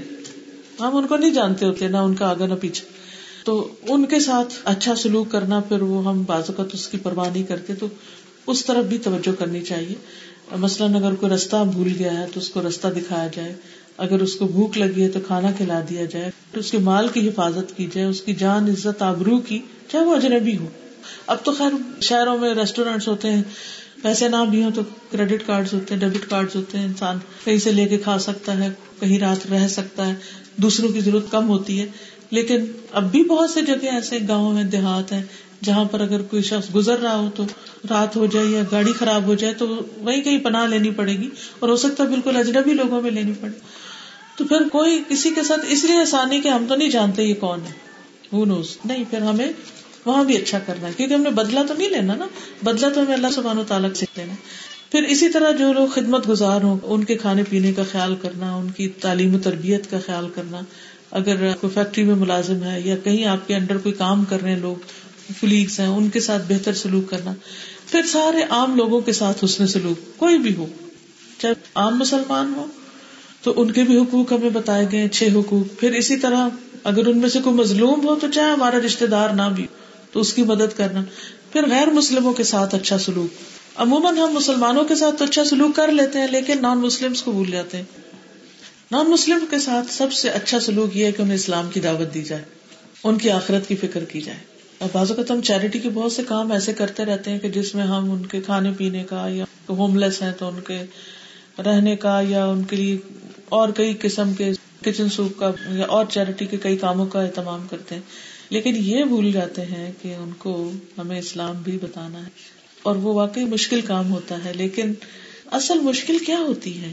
ہمیں خود کانفیڈینس نہیں کہ ہم جو کر رہے ہیں وہ صحیح کر رہے ہیں۔ اگر ہمیں یہ یقین ہو جائے کہ ہمارا دین سچا دین ہے اور اسی میں نجات ہے، اسی میں بھلائی ہے، تو پھر بتانے کے راستے بھی آ جائیں گے۔ اور کئی لوگ ماشاء اللہ بہت اچھی طرح بتا بھی رہے ہیں۔ تو چلے اگر ہمیں زبان کا مسئلہ ہے لینگویج بیریئر ہے، یا کلچرل بیریئر ہے، یا کوئی اور ہے، تو ہم وہ طریقے اختیار کریں کہ جو یہ کر رہے ہیں ان کو سپورٹ کر دیں۔ کئی ایک ایسی آرگنائزیشن ہوتی ہیں کہ جو خاص طور پر دعوی کے فیلڈ میں کام کر رہی ہوتی ہیں۔ کوئی بکس چھپوا رہے ہیں، کوئی لیکچر دے رہے ہیں، کوئی جا کے مل رہے ہیں۔ تو اب آپ جھجک رہے ہیں، آپ خود نہیں کر سکتے، تو آپ ان کو مال سے مدد دے دیں، کوئی اور خدمت کر دیں، تو وہ بھی اس میں شامل ہو جائے گا ان شاء اللہ پھر اسی طرح اپنے ہمسایوں کو کوئی ہدیہ وغیرہ دینا کہ کھانے پینے کا اہتمام کرنا۔ پھر اسی طرح یہ کہ اگر ہیلو ہائی کریں تو اس کا جواب دینا۔ پھر اسی طرح اگر بیمار ہو جائے تو عادت کرنا۔ نبی صلی اللہ علیہ وسلم اس یہودی لڑکے کے پاس گئے تھے جو آپ کی خدمت کرتا تھا اور بیمار ہو گیا تھا، تو وہاں جا کر آپ نے اس کو اسلام کی دعوت دی تو وہ مرنے سے پہلے مسلمان ہو گیا تو آپ نے فرمایا اللہ کا شکر ہے جس نے اس بچے کو جہنم سے بچا لیا۔ پھر یہ کہ ان پر ظلم نہ کرنا، نبی صلی اللہ علیہ وسلم نے فرمایا جو شخص کسی ذمہ پر ظلم کرے گا، یا اس کے حق میں کمی کرے گا، یا اس کو اس کی طاقت سے زیادہ تکلیف دے گا، یا اس کی رضامندی کے بغیر اس کی کوئی چیز لے لے گا، تو قیامت کے دن میں ایسے آدمی کی طرف سے لڑنے والا ہوں گا۔ یعنی بعض لوگ کہتے نا کہ اچھا یہ نان مسلم ہے تو بے شک ان کی دکانوں سے کچھ اٹھا لو، ان کو نقصان دو۔ انتہائی غلط بات ہے۔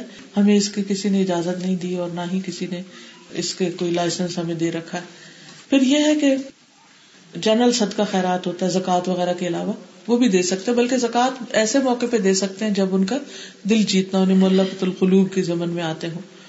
اور پھر باقی مخلوق جیسے جانوروں کے ساتھ احسان، تو اس میں تو آپ نے ابھی پڑھا ہی کہ ان کے زبیحا یا قتل کے بارے میں۔ لیکن وہ بھی واقعہ یاد ہوگا آپ کو کہ جب ایک شخص ایک رستے پہ جا رہا تھا اور اس کو پیاس لگی، تو وہ کنویں میں اترا، اس نے پانی پیا۔ باہر نکلا تو دیکھا کہ کتا پیاس کی شدت سے ہانپ رہا ہے۔ تو اس نے کہا کہ کتے کو بھی ایسی تکلیف ہوگی جس سے مجھے تکلیف تھی، ایسی پیاس لگی ہوگی۔ تو وہ کنویں میں دوبارہ اترا اور اس نے موزے میں پانی بھرا اور لا کے کتے کو پلایا۔ تو اللہ تعالیٰ نے اس کی اس نیکی کی وجہ سے اس کو بخش دیا۔ تو لوگوں نے عرض کیا، یا رسول اللہ صلی اللہ علیہ وسلم، کیا چوپاؤں پر بھی ہمیں اجر ملے گا؟ یعنی جانوروں پر بھی اس نے سلوک کے ہمیں ثواب ہوگا؟ آپ نے فرمایا، ہر تر جگر رکھنے والے کے لیے اجر ہے۔ فی کل کبھی دن رت بت ناجر پھر اسی طرح یہ ہے کہ عبداللہ بن جعفر کہتے ہیں کہ ایک مرتبہ رسول اللہ صلی اللہ علیہ وسلم نے مجھے اپنے پیچھے سواری پر بٹھا لیا یعنی آپ جا رہے تھے۔ اور میرے ساتھ سرگوشی میں ایسی بات کہی کہ جو میں کسی کو نہیں بتاؤں گا، کسی کان میں کہی تھی آپ نے۔ اور انہوں نے کہا کہ رسول اللہ صلی اللہ علیہ وسلم کی عادت تھی کہ جب قزائے حاجت کے لیے کہیں اترتے تھے تو درختوں کے جھنڈ کے پیچھے یا کسی ایسی جگہ، اونچی جگہ کے پیچھے بیٹھتے تھے کہ لوگ ان کو دیکھ نہ سکے تو ایک دن نبی صلی اللہ علیہ وسلم کسی انصاری کے باغ میں داخل ہوئے۔ تو ایک اونٹ آ گیا بل بلاتے ہوئے اور اس کی آنکھوں میں آنسو تھے اور اونٹ باقاعدہ روتے بھی ہیں۔ اگر آپ یو ٹیوب پہ جائیں نا تو اس میں آپ کو ویپنگ کیمل جو ہے کسی نے مجھے ایک دفعہ لنک بھیجا تھا، کوئی شیخ قرآن سنا رہے ہیں اور اونٹ جو ہے وہ رو رہا ہے۔ تو بہرحال وہ رسول اللہ صلی اللہ علیہ وسلم کے پاس ایک اونٹ آ گیا اور وہ رو رہا تھا۔ اس کے آنسو آ رہے تھے۔ تو آپ نے اس کی کمر پر، سر پر، سر کے پچھلے حصے پر اس کے ہاتھ پھیرا۔ تو اونٹ کام ڈاؤن ہو گیا، پرسکون ہو گیا۔ پھر رسول اللہ صلی اللہ علیہ وسلم نے فرمایا، اس کا مالک کون ہے؟ تو ایک جوان آیا انصار میں سے، کہنے لگا، اللہ کے رسول صلی اللہ علیہ وسلم، یہ میرا اونٹ ہے۔ تو آپ نے فرمایا کہ اللہ نے جو کچھ تمہاری ملکیت میں دیا ہے اس کے معاملے میں، اللہ سے کیوں نہیں ڈرتے؟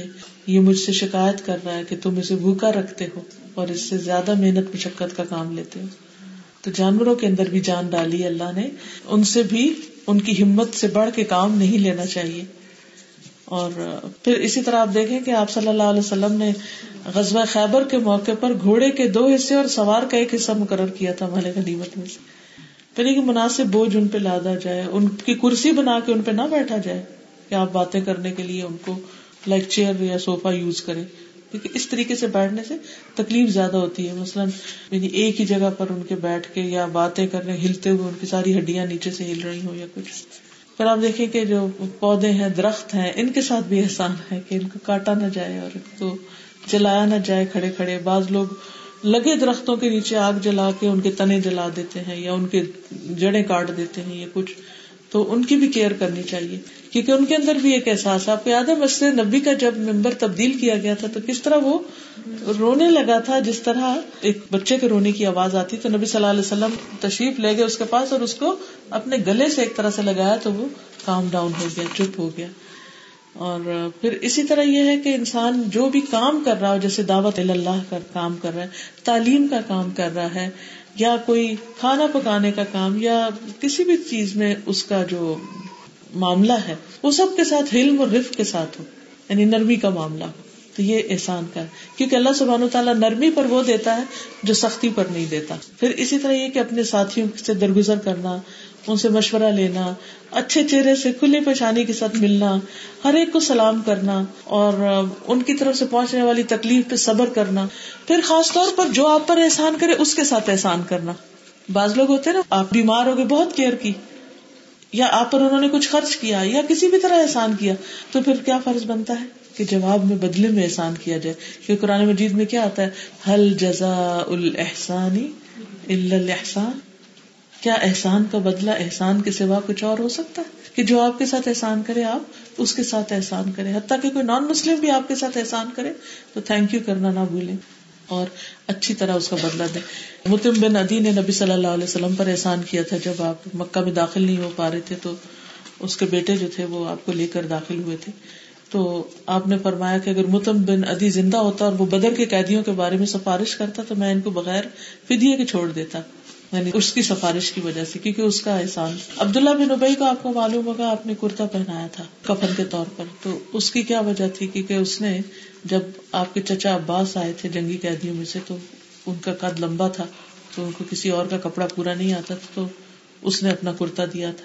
تو احسان کا بدلہ مزید کسی چیز کے ساتھ زیادہ بہتر طور پر دینا زیادہ اچھا ہے، ورنہ یہ ہے کہ انسان نے اگر کوئی قرضہ لیا کسی سے تو واپس اچھی طرح کرے، ٹائم پر کرے اور پورا پورا کرے۔ پھر اسی طرح یہ ہے کہ کوئی آپ کے ساتھ بھلائی کرتا ہے، لیکن آپ جواباً وہ بھلائی نہیں کر سکتے۔ مثلاً آپ نے کسی کو قرضہ دیا لیکن آپ کو اس سے قرضہ لینے کی ضرورت نہیں ہے، تو اب وہ آپ کو اس طرح تو بدلا نہیں چکا سکتا۔ لیکن جو لینے والا ہے، اس کو چاہیے کہ وہ دینے والے کے لیے خیر و بھلائی کی دعا کرے، اس کے ساتھ اچھا سلوک کرے۔ رسول اللہ صلی اللہ علیہ وسلم نے فرمایا، جو تمہارے ساتھ بھلائی کرے، اس کا بدلا دو۔ اگر بدلا دینے میں کچھ نہ ملے کہ دے نہیں سکتے، تو اس کے لیے اتنی دعائیں کرو کہ تمہیں پکا یقین ہو جائے کہ تم نے بدلا اتار دیا۔ یہ ہمارا دین کہتا ہے۔ کہ اس کے لیے خوب خوب دعائیں کرو۔ پھر نبی صلی اللہ علیہ وسلم کے پاس کوئی زکات لے کر آتا تو آپ اس کے لیے بھی دعا کرتے تھے۔ حضرت عبداللہ بن نبی اوفا کے بارے میں آتا ہے کہ جب وہ زکات کا مال لے کر حاضر ہوئے تو آپ نے ایک مرتبہ فرمایا اللہ مسل علی ابی اوفا۔ پھر اسی طرح تحائف کا تبادلہ ہاں، تو یہ بھی اسی میں آ جاتا ہے۔ باقی یہ کہ اللہ سبحان تعالیٰ نے انسان کو ایک سینس دی ہے، عقل دی ہے، انسان کا فرض بنتا ہے کہ وہ اپنے طور پر ہر ایک کے ساتھ اچھا سلوک کرتا رہے۔ یعنی اگر ہمارا ذہن اچھا ہو جائے گا نا، بدگمانیاں نکل جائیں گی، اس میں سے حسد، بغض دور ہو جائے گا، ہم دوسروں کے لیے وہ پسند کریں گی جو اپنے لیے، تو پھر یہ سب کچھ کرنا بہت آسان ہو جائے گا۔ اور جیسے آپ بندوں کے ساتھ احسان کریں گے، تو اللہ سبحان و تعالیٰ آپ کے لیے بہترین راستے کھولے گا۔ اور آپ کی نسلوں میں خیر جاری کر دے گا۔ اللہ تعالیٰ سے دعا ہے کہ وہ اس کو قبول فرمائے اور ہمیں عمل کرنے والا بنائے۔ واخر دعوانا ان الحمد للہ رب العالمین۔ سبحانك اللهم وبحمدك اشهد ان لا الہ الا انت، استغفرک و واتوب اليك